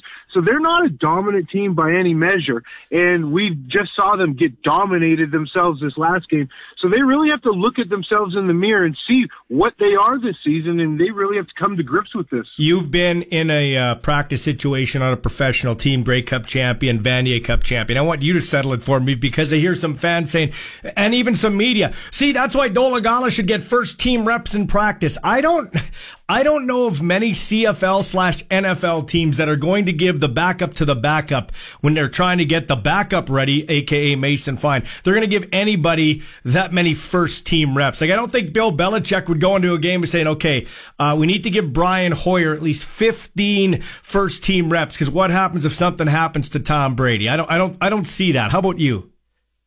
Yeah, no, absolutely. It's not like that at all. You're getting fine prepared for a game, and Dolegala is getting reps. He's he's the number two going into the game, so don't get it twisted. The guy's getting reps all week in practice. But let's just end this whole fine Dolegala debate. You and I agreed on a couple weeks back. Makes for poor radio, but the reality is the reality. Fine is the guy. You know, Fine is better than Dolegala. There's no one A, one B. No, it's one and two, and now Dolegala's got to prove himself because he's the one who are get, who's going to be getting the reps in this upcoming game. Yeah. So do you? You know, is it unfair to critique him when he comes in like that? Like, uh, I want to see him with a full week behind center getting the first team reps. Yeah, absolutely, uh, because he'll have that opportunity to really study the film of practice and really get those practice reps as the guy But at the end of the day, man, he's had many reps. He's had many opportunities to play in games now. Uh, he's been with the team all year, so it's not like he's short on reps. So I'm excited for him to get this opportunity, uh, and hopefully, you know, he can prove a guy like me wrong who just went off and said that fine is the guy. Hmm. Because that's what it's all about, baby. You get that opportunity, you take it and run. Football is a week to week game. That's the beauty of it. Sometimes it's played within five days. Sometimes the traditional seven riders get a rest here, and they need it with the BC Lions coming in. This will be a tough game, but it's a winnable game. I know that sounds weird, but anybody can beat anybody in this league. We almost saw Edmonton knock off Winnipeg. Ballsy, man, that's football. The parity, as much as you got Winnipeg and Toronto dominating, look at everyone else. It is just a mixed barrel. Anybody can win. Anybody literally can go out and win any week.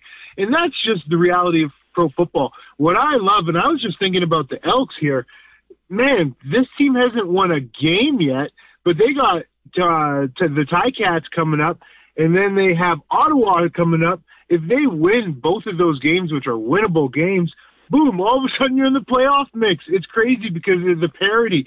Everybody is just in the mix. So the Riders, they're sitting pretty. They are. This this is a winnable game, and you come out and you do what you're supposed to do. Well, then you're right in the mix, just as they are, and that's a beautiful thing. Yeah, that's right. And I want to wrap up talking about the Elks here. First off, I want to get your thoughts on how Tre Ford played in the game. Just play, not the. Then I'll get to the second half of my Tre Ford question. How do you think he played in that game? Uh, better than I thought. Better than I thought, to be honest. Had some good flashes. Uh, I thought the some of the play calling was limited, but he played better than I thought. If I had to put a grade on it, I'd give it a B minus. What I didn't like from Tre Ford, uh, now I didn't hear the comments, but I read them. Like he shouldn't be going in the post game show talk uh, questioning the coaching when you're finally getting on the field. No, he shouldn't. But at the same time, uh, he was absolutely right, man. He said they let off the throttle, and you're up twenty-two nothing. A team that's desperate for a win, and it was noticeable as a Yeah. fan that they let off the throttle. I watched them let off the throttle. You got to continue to put points up. You could see Winnipeg was coming, and they really did. You could really see it. So was was he wrong? No, he wasn't wrong, and I don't think the coaches should be overly sensitive about that because he came and gave you the best flash that you've had all season. No, I agree with that part of it. And lastly, what'd you think of Dru Brown? I mean, obviously he led them back. I, I say, hey, he, he played a great game, but he had nothing to lose. They're down 22 nothing. He could chuck it up there and his receivers made some great catches for him. Baller, man. I was just over in Winnipeg last week and I was with Nic Demski on Friday night for a big barbecue and we were just chatting and just getting caught up and uh, he said Dru, Dru Brown is that guy. He, he's a baller and he's been a baller. Everybody knows it. Uh, Demski literally said when Zach went down, as unfortunate as it is to see your guy go down, they were so confident and calm on the bench because they knew Dru was coming in and they knew what Dru could do. So that was pretty cool to hear from him. Awesome. Thanks for your time, Eddie. I appreciate it. All right, Ballsy. We'll talk. Saskatchewan's number one sports talk show is on. And now, starting an hour earlier, welcome inside the radio octagon. This is the Sports Cage on 620 CKRM. Filling in for Michael Ball, here's Sean Kleisinger. Here we go, hour three for Saskatchewan Lotteries, bringing communities together. Sask Lottery products fund over 12,000 sports, culture, and recreation groups across Saskatchewan. And all of our guests on today's show appear on the Western Pizza Hotline. Can order the Rough Rider Sweet Deal from Western Pizza and enter your name in for a chance to watch a game from a stadium luxury suite in 2024. And uh, if you missed any of today's show, as always, you can find it on podcast form. We've had a great one thus far, as it always is, every single day here inside the Sports Cage. Sean Kleisinger sitting in for Michael Ball today as Ballsy is uh, resting his vocal cords because he's going to need them when Sunday rolls around, when the BC Lions take on your Saskatchewan Roughriders. It's a 5 p.m. kickoff at Mosaic Stadium on Sunday, so that means our pregame show will be on the air right at 2 p.m. with Countdown to Kickoff with Daniela Ponticelli. And then the Rider Nation pregame show will be on the air at 4 p.m. And uh, excited to talk with this guy once again, former University of Regina Ram linebacker and current linebacker for the BC Lions, Ryder Varga, joining us. Hey, Ryder, how you doing, man? Well, I'm doing well. How about yourself? Doing good, my friend. And hey, the the Regina Rams, they're in uh, training camp right now, getting all fine tuned, getting set for the 2023 season. And I was looking at the schedule. I think Regina is in BC. I want to say in October sometime, and I think you guys play the night before, so I'm suspecting that Ryder Varga will be in the stands at Thunderbird Stadium when the Rams come into town. Yeah, I might have to be might have to be undercover. I don't know. I don't want to wear all my Rams gear, get attacked in the stands by the UBC fans, but I'll be there for sure. Hey man, what what was that like playing at Thunderbird Stadium? I've seen one game there in the past, and I could barely watch the game because I was like 600 yards away from the field. But from a player standpoint, what was that like playing in uh, Thunderbird Stadium? That guy banging on the drum the whole game. That was uh, quite the environment. Uh, yeah, Thunderbird Stadium was it was good, but a lot of the fans were pretty pretty uh, uh, loud with their opinions about our team and some of our, you know, they're, they're really letting us know on the bench about about us. But it was good. When you look at all the venues that you played in in your in your university career, is uh, is Thunderbird Stadium? Is that? I guess I'll just ask you rank rank your favorite venues to play in in your university career. I would say I like I like the Huskies Stadium just because like it's more of like a you know it feels like a real stadium environment. I like playing at home too, but it's like you only get yeah like one side of the field with like everybody kind of spread out, so it's not as you know yeah a full surround sound stadium feel. So I'll, I'll take the Huskies one first. Uh, UBC's up there. Uh, our stadium's up there just because I like the the field the most, and you know being at home.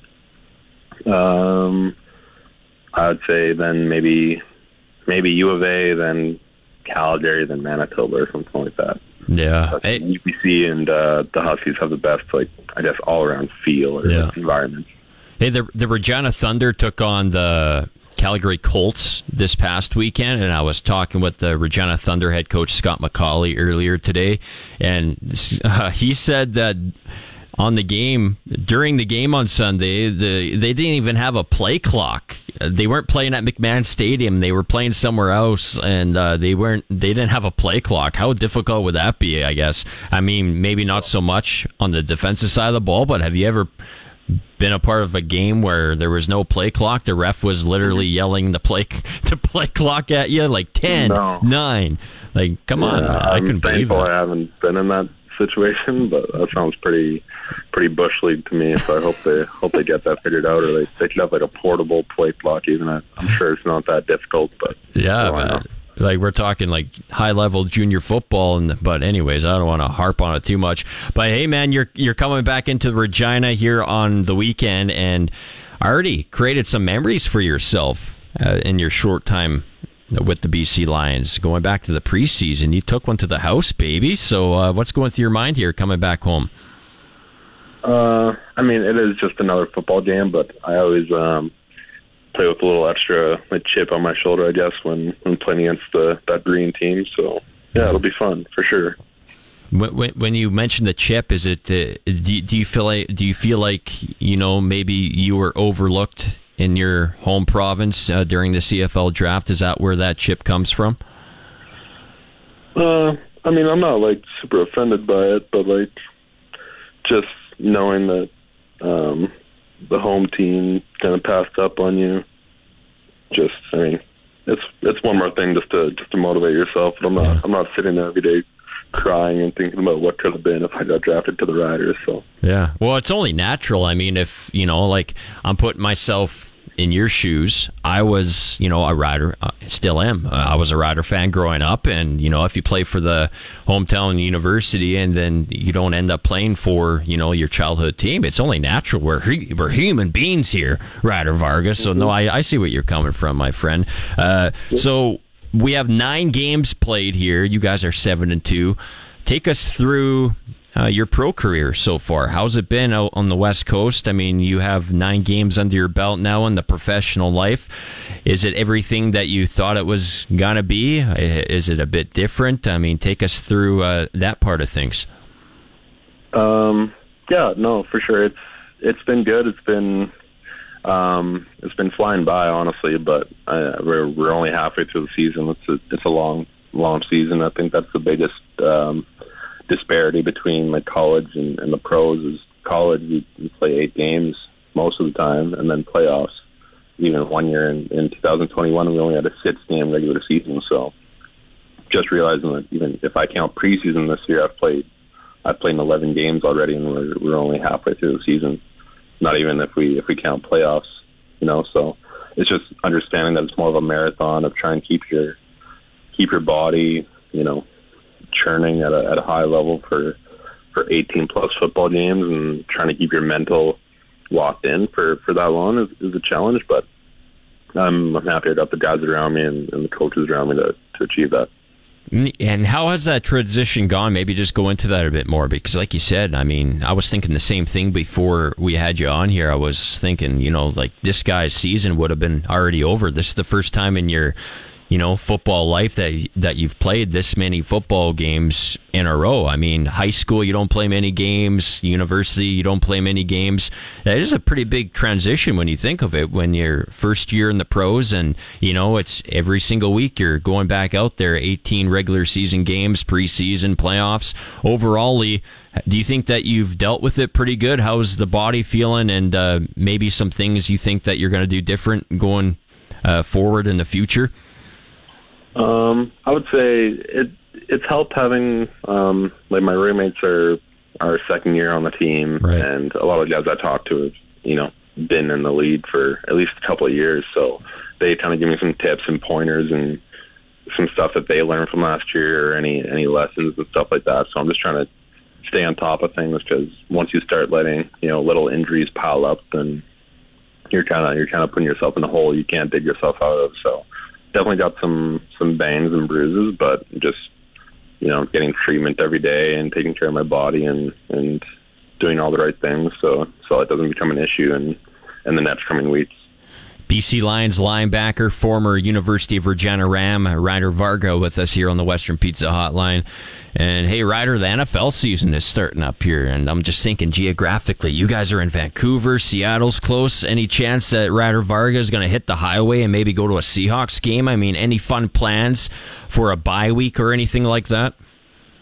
that might might be something I have to try and work in. But right now, my my bye week plans just come back home and and spend time with family and uh, and my girlfriend. So we'll see. We'll see what me and the roommates can work out. Try and get to a Seahawks game or something. Yeah. Do, do, you have a favorite NFL team? I don't know if I've asked you that before. Do you? Do you? Uh... I'm a big I'm a big Patriots fan. Big I know Patriots. people are going to hate that. But... Oh my god, we might need to end this interview early, Ryder. I don't think we can do this. In... I'm just joking, my friend. I'm just joking. Uh, so, Ryder, you're going up against uh, a Rider team this weekend who will be starting another uh, quarterback. It's a uh, you know kind of quarterback scenario this year not ideal for the Saskatchewan Roughriders, but it's what the team has presented. Uh, there's some tape on Jake Dolegala. People say, you know, a lot of the times, you know, there's not a lot of tape on this guy. There's not a lot of, we don't know what we're getting. Do people put too much stock into that when it comes to, you know, not a whole lot of tape on a quarterback. It's not like the guy hasn't played at all yet, referring to Jake Dolegala, but maybe just take us through uh, that process facing a rather new quarterback in the Canadian Football League. I mean, uh, for our defense, we just try and like honestly just run our run our play calls, run our defense. We don't. I I find we don't spend a ton of time being harping about tendencies or, right. or how the quarterback likes to to throw or what what they look for. We just honestly run our run our defense and just know that if we do everything from on our end right, it doesn't really matter what the other team is trying to do. We can we can win the game. So yeah, obviously there's stuff that you look at and maybe he does you know have a tendency to to look at look at a receiver he wants to throw to, or he might throw to his right or his left more, stuff like that. But that's all secondary to the fact that we just got to run our job and, or sorry, run our plays and do our job, and the rest will will fall in line. Yeah, can't wait for this game. Can't wait to welcome you back to Mosaic Stadium here on uh, Sunday, my friend. Love watching you in person. And uh, yeah, safe travels here and back, and we'll see you on Sunday on the field. Awesome. Can't wait. That's Ryder Varga joining us on the Western Pizza Hotline. BC Lion linebacker, former University of Regina Ram hometowner. Love that guy. We were uh, we're going to take a break here, and on the other side, we're going to talk some baseball Canada Cup. It just wrapped up yesterday here in the Queen City. You are listening to the Sports Cage for Saskatchewan Lotteries on 620 CKRM. You're listening to the radio home of the Saskatchewan Roughriders, the Sports Cage on 620 CKRM. 522 inside the sports cage. The Baseball Canada Cup wrapped up yesterday in the Queen City. A lot of baseball happening in Regina this summer. And hey, I am not complaining. The North Regina Little League off to the Little League World Series in Williamsport, Pennsylvania, and the Baseball Canada Cup as well going down. Uh, well, the finals were yesterday. The gold medal game and the bronze medal game, and Team Saskatchewan came away with the bronze. But to take us through what happened in this year's edition of the Baseball Canada Cup, here's our friend Blaine Weiland. The 2023 Baseball Canada Cup came to an end on Monday here in the Queen City. Originally scheduled to wrap up on Sunday, Mother Nature forced an extra day of baseball action. The tournament featured the best baseball players across the country, 17 and under. The bronze medal and gold medals games took place yesterday at Optimist Park with two different style of games, but both producing dramatic moments. To kick off Championship Monday, Team Saskatchewan squared off against Team Quebec in the bronze medal game. It was a pitcher's duel, with the game scoreless heading into the bottom of the sixth. Saskatchewan was threatening, with runners on first and second and nobody out. But Quebec, led by pitcher Jeremy Dion, was able to force a flyout, followed by an inning-ending double play. After Quebec was unable to score in the top of the seventh, Saskatchewan produced the magical moments in the bottom of the inning. With a pair of runners on base and two outs, Saskatoon's Boston Bast was able to drive in the game-winning run with a walk-off single. He anticipated what was coming his way during that crucial at bat. He threw me threw me a fastball low and away, and I seen it before, so I knew I could hit the pitch, and I just tried to stay with my approach and see if I could drive it the other way, and I did down the line. Even though the Canada Cup was a grind with so many games in such a short time, Bast said that Team Saskatchewan was prepared heading into their crucial matchup against Quebec. We played three yesterday, so it was a little bit of a grind getting up this morning, but we got a good group of guys here, and we know we got to go win it for them and win it for the province. Earning the win on the mound for Team Saskatchewan was pitcher Reese Bronze. The Saskatoon product tossed the gem, only allowing one hit to Quebec while recording 10 strikeouts to pick up the big W. He noted that it required a little extra something on Monday. I think uh, a little bit of Tiger Balm and Tylenol kind of helped a little bit, but uh, who knows really, to be honest. on the heels of Team Saskatchewan claiming the Little League World Series in Regina here last week, it's becoming more evident that Saskatchewan is among the country's elite in baseball. Braun says it's more than talent when it comes to Saskatchewan success on the diamond. Just got a lot of heart in us, you know. I think we fight and um, if we um, a lot of good chemistry, I think, on our team too. We all know each other pretty well. I think it really helps a lot. Bast also pointed out Saskatchewan's ability to play as a team as a vital reason for the province's success. Well, we got we got a good group of guys, and we have good coaches, and we're small, so we're a family. So we just have great chemistry, and we're able to compete. The bronze medal was not the only piece of hardware that Saskatchewan was able to collect during the tournament. Carter Beck was named the top hitter for the tournament Beck ended up with a 444 batting average with an 818 slugging percentage. Last night, the gold medal game featured Team Ontario taking on British Columbia. While the bronze medal game was a pitcher's duel, the gold medal game was all about offense. BC opened up with a five run lead in the top of the first inning. Ontario was quick to respond with three runs of their own in the bottom of the first, followed by four more in the bottom of the second. BC regained the lead in the top of the third with three runs, holding a slim 8-7 lead. In the bottom of the sixth, the seesaw battle would end up in Ontario's favor as they scored four runs. Tying and winning runs were produced by back-to-back triples, with Braden Ricketts of Ontario driving in the game-winning run. Ricketts would go on to win the award as the game's MVP, as his night ended off with three hits, two runs scored, and a pair of RBIs. Despite trailing early, he said that Ontario did not lose faith. They jumped up early, but I mean, we just tried to chip away the whole game, stay up, stay loud, um, and then we came through with the win. Along with the gold medal, Ontario's Josiah Romeo was named the top defensive player of the tournament. He earned a pair of wins, including a complete game effort against Quebec during the semifinals. With the 2023 Baseball Canada Cup now in the books, teams and provinces can begin the anticipation for the 2024 edition of the tournament, which is scheduled to be held next year in Fort McMurray, Alberta. Fort McMurray, Alberta, the home of the Fort McMurray Giants. And uh, yes, Baseball Canada Cup in the books, but the Little League World Series is just getting uh, rolling here. I mean, Canada getting set to uh, take on the Asian representative, I believe, on Thursday. Is it? Yeah. Is it Blaine? Yeah, Yeah. team from Taiwan. Yeah. Yeah, Taiwan. So can't wait to see North Regina Little League represent our country. Uh, was scrolling through Facebook today, Blaine, or you were, and saw this pop up on our memories. Uh, I think it was last year, maybe the year before. I posted a picture of a bunch of my old game day programs, and uh, then you kind of showed some of yours, and it just, you know, it got me thinking, man. Like, we're we need the game day program back. Yes. We need the game day program back. I know it's like a money thing, you know, but you know, it it, it just i will tell you this. When I was a kid, I was about 50% looking forward to watching the game and about 50% looking forward to seeing who was going to be on the game day program when I got to the stadium. Those people selling the programs out, out, outside Taylor Field, like it attracts young fans, and the, and I know this is the digital era and stuff, but there's still a place for you know for print type media. I feel like, and I would just love to see it being implemented once again in the Canadian Football League, uh, across the National Football League. There's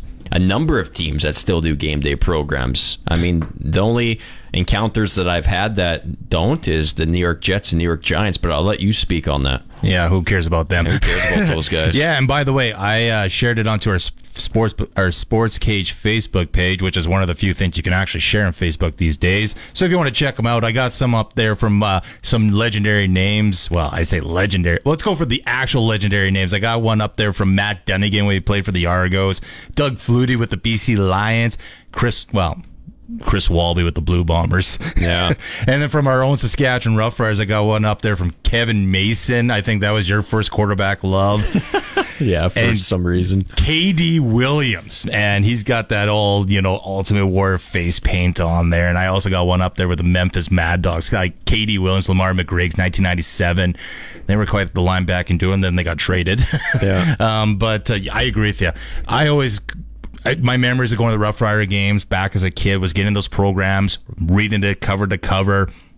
Um, you know, before the game, I always enjoyed the player profiles. I always got a kick out of like you know their favorite cartoon character and stuff yeah, like that. Kids love that stuff. Yeah, man. absolutely. And I adults love. I love that stuff. I'm a 31 year old man, and I know it's like yeah, we are in the digital age, and people say, well, click on this and you can find this, but it's just something in front. It's just hanging on to it for the memories. I mean, you see these a lot of people these days are hanging and trading ticket stubs and we don't get that anymore. And I mean, I'm sure that's something you I'd like to have ticket stubs back. I got, oh, yeah. I got some. It's old, in the same book as I have a I have a uh, a binder full of all my ticket stubs before the era of the digital Or you know QR code took over. Yeah, and Same same boat as the game day program. all man. those old Rough Rider pictures on those ticket stubs. And it just Yeah. it amazes me too how many um people online are bit like so many people online will buy ticket stub for events they didn't go to. Mm-hmm. I just get. I mean, I don't understand that part because the one thing about the game day program that's probably the most meaningful thing, the reason why I want it back, is like these people they buy the game day program and it's like they have it in their hand and they think to themselves. You know, it says the date, you know, for example, you know, like August 15th, 2023. Then it has a rider helmet versus whoever they're playing that helmet. And then you have the big art on the cover you have the date you know you have the venue and then that's something that you can just be like hey you see this? I was there. And only people at the game could get these unless you buy it online or something. That's just you know very unique and that's something that you know fans like and i just feel like the game day program needs to come back and i don't think we'll ever see the printed tickets come back No. Unfortunately, Oh, no. I think that's well out the door. I think we're closer to getting the game day program back than the program. Here, I always said that there program, but uh, no, that was awesome. That came up on the Facebook memories today. It was it definitely needed to come on the air on this Tuesday afternoon, and uh, we are going to head to break because we have press coverage with Glen Suitor on the other side. Glen Suitor getting set to call another week's worth of games, week 11 in the Canadian Football League. That's coming up next. You were listening to the Sports Cage on 620 CKRM. Every time Saskatchewan gets in second or long, they've been bringing Glen Suitor up on the outside. Sometimes they blitz him, sometimes they don't. But when he's blitzed, he's had success. Time for press coverage as former Rider greats and veteran CFL football broadcaster Glen Suitor shares his unique and passionate perspective about the league we love with Rider Nation. And it is for Quality Tire with nine locations across Saskatchewan. QualityTire.ca. Press coverage here with TSN's Glen Suitor. And Glenn, the last segment, me and uh, Blaine Weiland, we were talking about uh, game day programs. Remember the old game day programs? You go up to a game and they sell them outside the stadium. So we were, or Blaine was like, hey, you should ask Glenn if uh, he's ever been on the cover of a game day program. So I'll ask you, Glenn, do you have a game day program with Glen Suitor Grace in the cover? Uh, I do, and it's uh, holding the Grey Cup above my head. Oh. Um, it was like week week one or something of the next year after the '89 game. Wow. And yeah, yeah, that no, I that one's framed and it's pretty cool.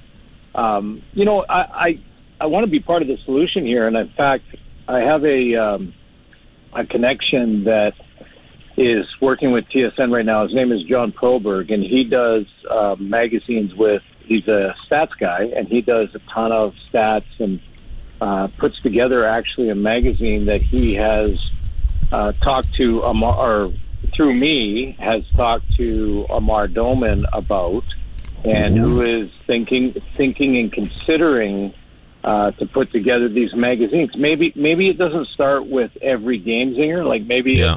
maybe it's sort of Labor Day, or or you break it into quarters, like the first three or four games, and then you do Yeah. another three or four, and then another one, just to get started.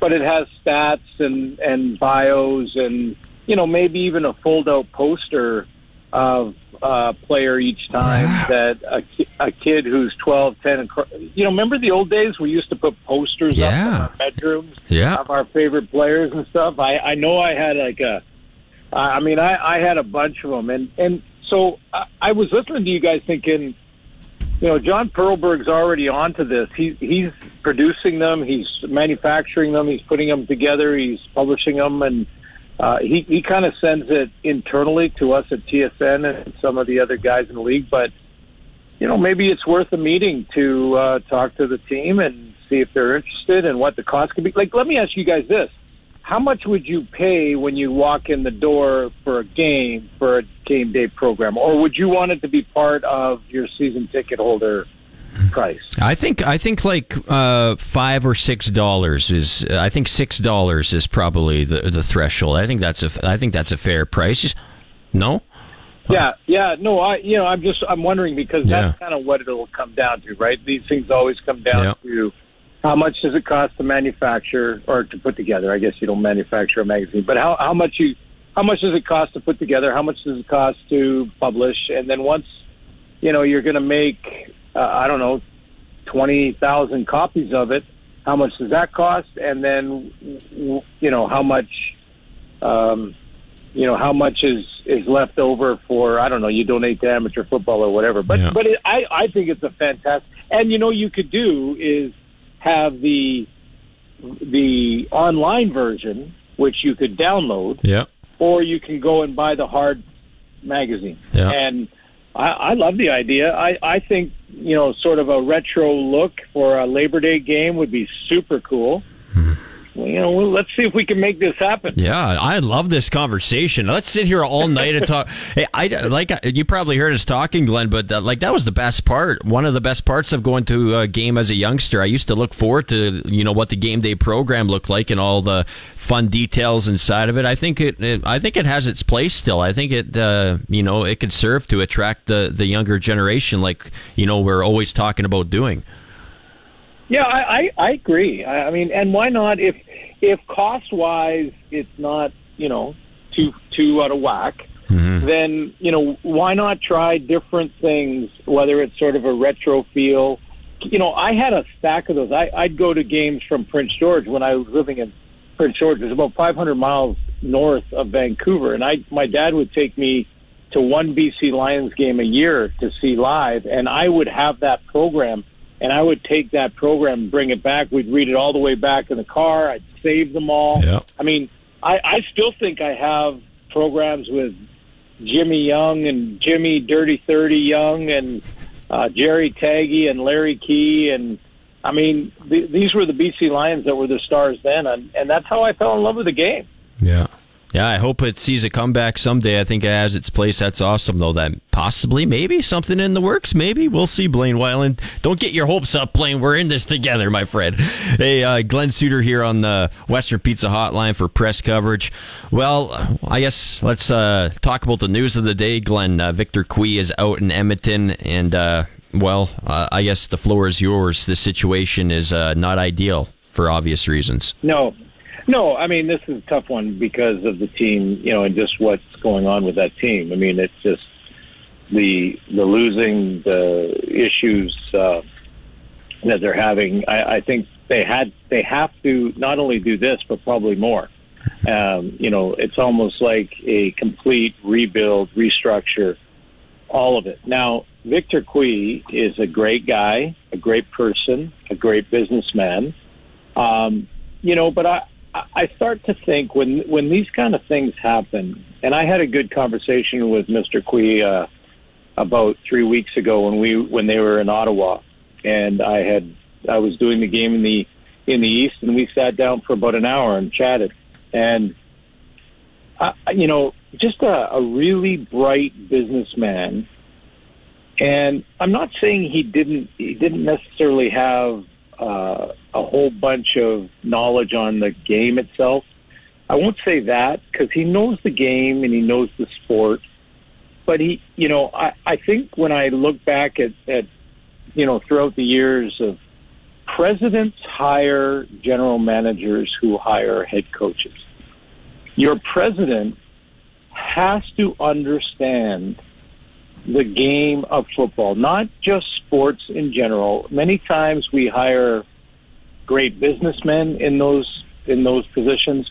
We hire corporate guys.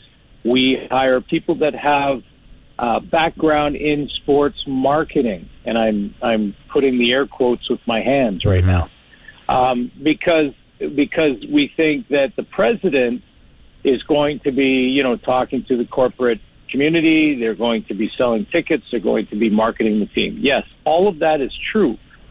But in football, with extended injury lists, um, you know, the, the, the roster movement, and you, I think you need to know over the years just watching this that you need to know as a president of the club, the dynamic of a locker room, the importance of getting the right head coach, you know, and I, you know, I'm not suggesting that Victor didn't have all of this. It's just, um, it's a bigger picture view of it.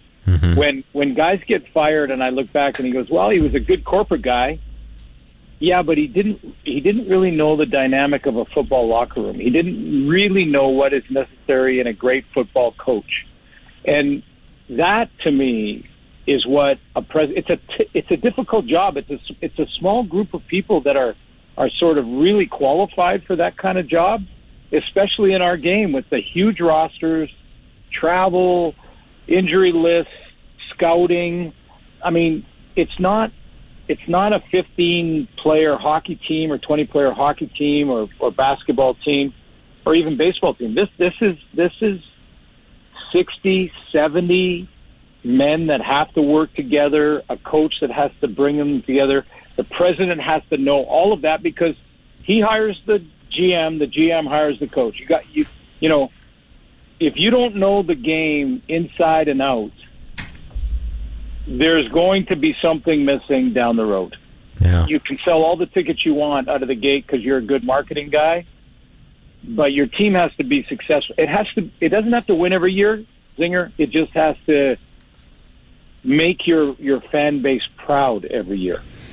And what do you make of uh, some of the comments that uh, you know we've been seeing on social media as far as like old employees of the Edmonton Elks? You know, uh, uh, allegedly they've. Uh, you know they weren't treated right. It's just it's hard for me to you know talk about this because all of my interactions with Victor Cui echoes basically what you said. It just seems like a, you know, like a great guy. You know, uh, love talking with him every yeah. single time I've talked with him.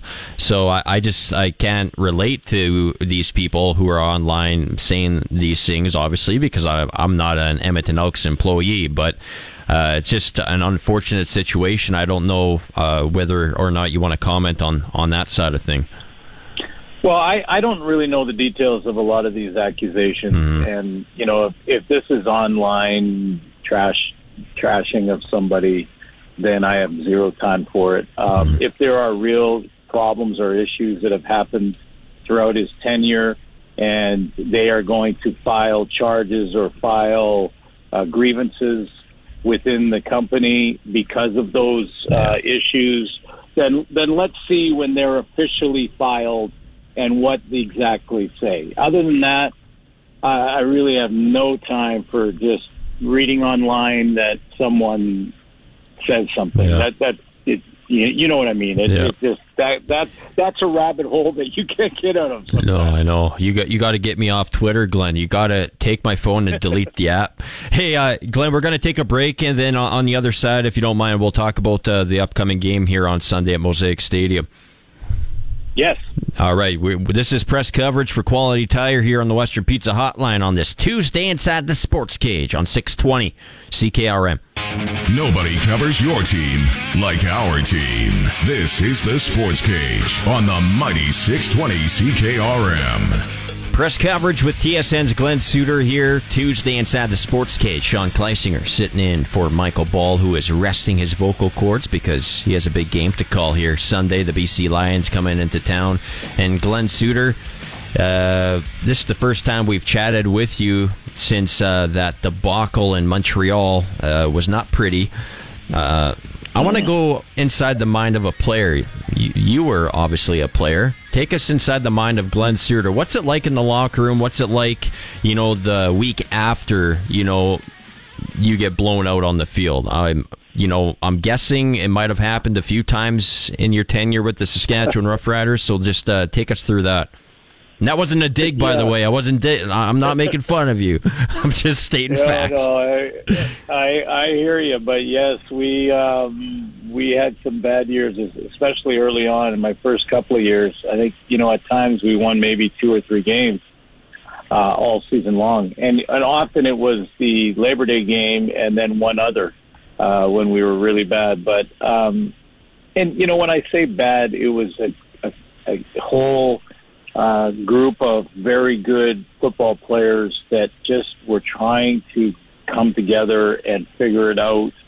And, you know, the, the veteran balance, veteran rookie balance, all those things. But to answer your question, Zinger, it's, it's awful.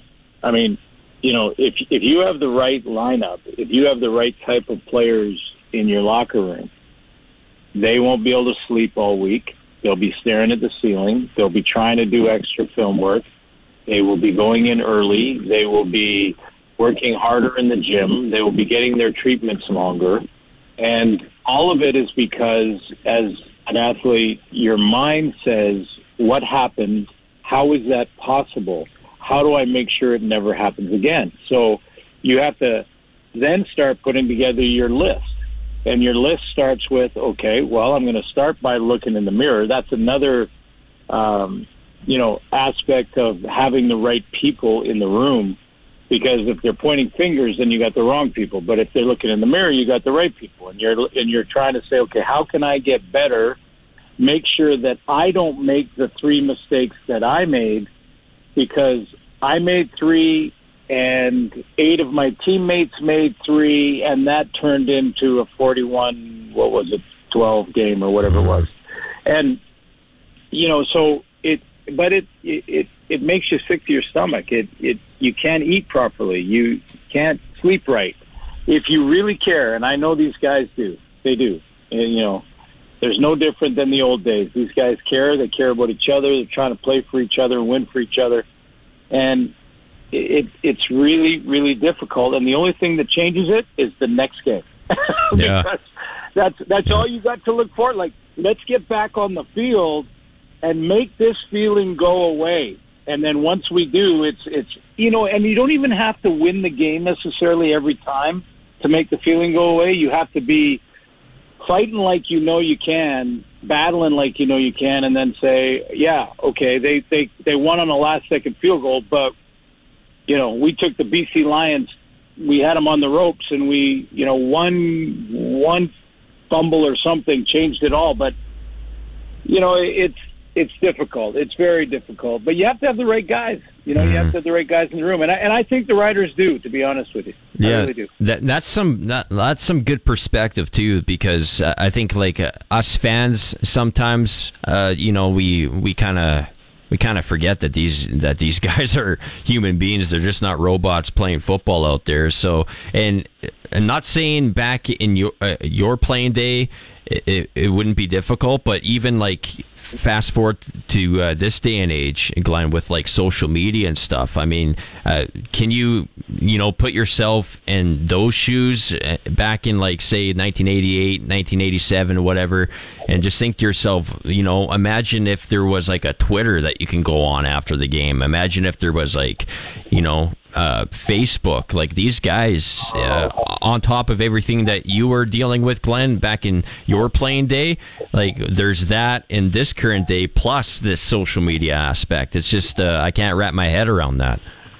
Yeah, no, it's it's it's difficult, and and you know, we even back then, without all of those things, um, we had a sports psychologist in our '89 season, and a guy that was excellent with me, and and a guy that was excellent with the team, and and and other guys individually as well that helped you compartmentalize all of the thoughts you're having and how to fight off self doubt and how to be confident in the moment and how to continue to work on mental reps. It's kind of like, you know, I think of it sometimes as when you want bigger arms, you do a lot of curls. Well, all of mm-hmm. those reps doing curls with a dumbbell make your muscles in your arms stronger and that makes them bigger. Well, it's the same, I think, with your mind. And, and it's about, you know, not just forgetting about the loss. You know, they go out in Montreal and it just wasn't happening. It didn't happen, but learn from it and then use the mental reps to strengthen your mind for the next time you get a chance to step on that field because you can't take it for granted ever. Um, and and you only get so many chances to go out there and win. And uh, you know, I, I think we'll see a bounce back game. Now they've got a a, a very difficult opponent, and Vernon Adams looked fantastic last weekend. Yeah, press coverage with Glen Suitor here uh, for Quality Tire on the Western Pizza Hotline. We have about three minutes left, Glen, so let's uh, dive into this game Sunday. I personally think it's going to be a competitive game. I mean, on the on the wager lines, I'm not big into like betting and stuff, but I saw that the Riders are seven and a half point underdogs for whatever that's worth. But uh, so a lot of people counting the Saskatchewan Roughriders out in this game. Uh, you know, I guess it, it's fair in a way coming off you know that uh, bad loss versus Montreal, but I think this is going to be a competitive football game. Well, I, I think it can be um, if because the Riders have a very good defense. Now, you know, you go back to last week and you'll say, well, what happened with the run stopping ability and all of that? But um, you know, again, I think you, you if you look at their season, you would rank the Saskatchewan defense at a very high level. You'd say they're a very good defense and defense that you can win with. So that's where it starts because you know, in order to get Jake Dolegala or, or whoever, I know Mason is what probably a couple weeks. Yeah. Um, but you know, whomever's playing quarterback, they're going to be young, and you need to give them some time, give them some short fields. You know, play aggressively. You know, I, I think it's time. It, this is just me from the outside watching, right, and not knowing all of the play calls and things like that in the moment, but. I think the the, the riders got to cut it loose a little bit. Just just go out there and start slinging it a little deep uh, offensively. Start blitzing a little bit more. Go after them. Like attack, attack, attack, rather than sort of go in strategically trying to, you know, win. Just uh, have some fun and go attack them. Go attack the BC Lions and Vernon Adams. You know, make them make great plays under pressure. Yeah, it's going to be a fun game to watch. What's uh, your game list looking like uh, this week, Glen? I always like to ask you this. I like to know ahead of time. Yeah, I know. I know. I have. I usually have two a week, but somehow this week I'm only in Regina, so I, I get a chance to head into Regina. One game only. It's going to be weird. Yeah. Because you know you usually have four charts on the plane all spread out all over the place. Yeah, just one one game for notes. Glen.